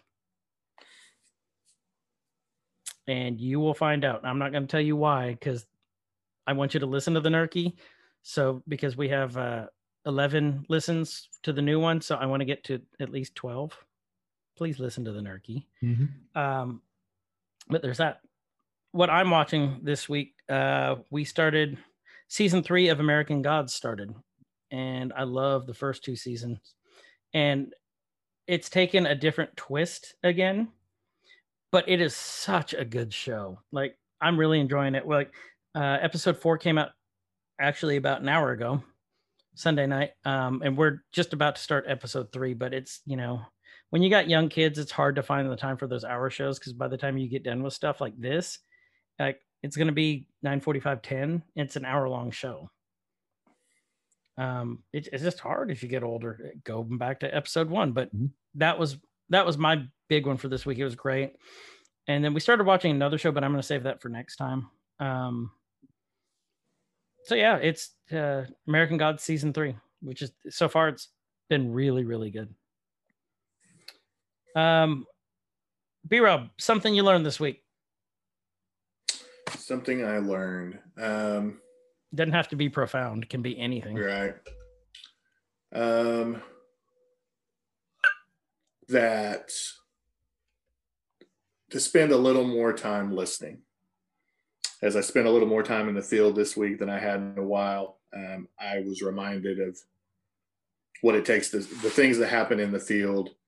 You know, there's something that, you know on construction projects. You know, I, I don't get, I don't have just one problem in my role. I have a million problems. Mhm. So sometimes it's really easy to forget um, about the guys that are in the field that just have that one problem to focus on, that one project. So uh, just remembering to listen a little bit more. Um, something that I was reminded of.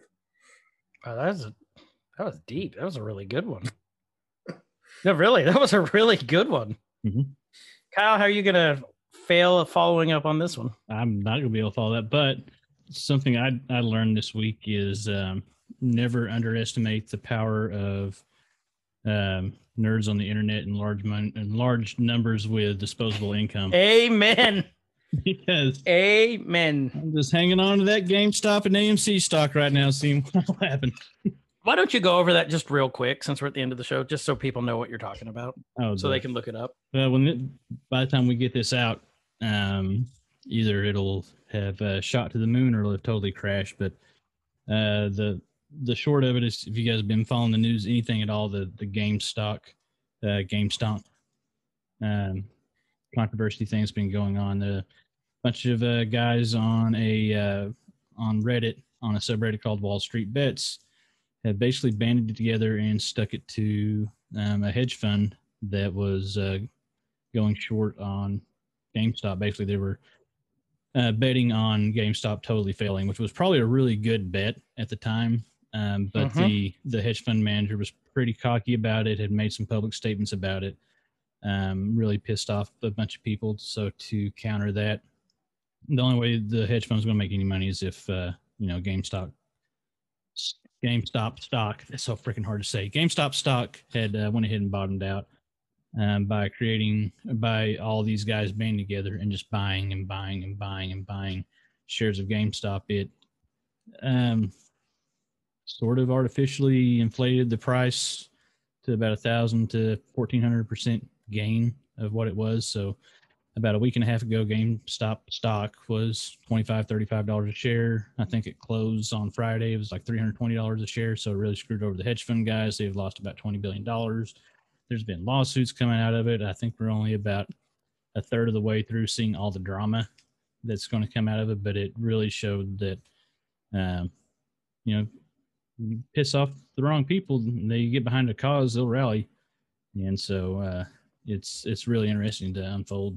There's a lot more that'll go into it that would take take me about another 20 minutes to explain, but yeah, power to the players. So Well, again, don't underestimate little people. Mhm. Um, like B Rob was saying, listen, listen, and don't piss off the wrong, wrong people, especially on the internet. Yeah. Um, because those internet nerds, our people, they'll stick it to you. They'll really stick it to you, as this is showing us. Um, something I learned this week: there is a lot of sharp stuff in the attic running these cables, hardwiring from the living room to uh, the office. There's a lot of damn nails in that that attic, and uh, insulation's itchy, and wearing uh, uh, shorts was not a good idea. Um, doing a 45 minute bike ride on the Peloton before going up and down the ladder, carrying the cable, going for everything that we needed uh that was not smart. Um yeah the attic sucks. But the end goal, you have you have great connection now, right? the end goal is amazing but i'm i mean i'm sore all over right now. And i think i may have found some insulation in my butt crack last night. I don't know how it got there.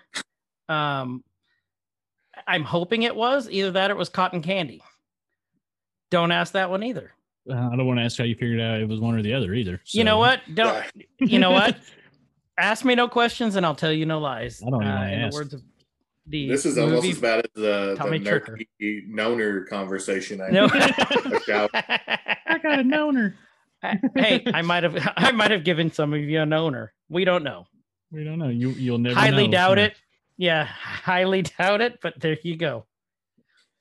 Um so the next episode that we are going to do is Spelljammer. Um, join us the next week for Spelljammer. Mhm. And then in two weeks, we will come back because I want to get through it- phase three. Um, at least so we may have to do, you know, do a couple movies in the phases and then go to something else so people don't get bored of listening. And I'm sure we need some time to recover after talking about a whole phase too. Mhm. Um, so um, we'll do Spelljammer and then we will start on phase two of Marvel after that. And we'll Nice. have B Rob if you would, we'd love to have you back for that. I'd Um, love to come back if you can't find anybody better than me. Uh, we can't. Don't worry. No, we really Um, can't. This Yeah, no, we really, really can't. We've asked. we Um, peaked. There's no one. Like my Christmas sweaters, I have plenty of Funko T-shirts. So See, and we are looking forward to seeing them, sir. What what shirt do you got on? What do you get there, Chris? Is it, I got. Uh, it's one is it Funko? my wife made. Nope, it's Stitch. Uh, it's a Halloween Disney Stitch one my wife made for us. Huh.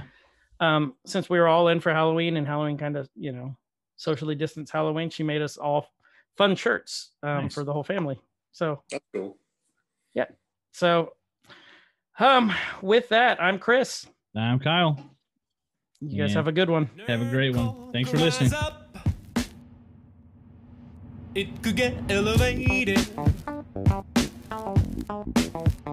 Nerdcore could rise up.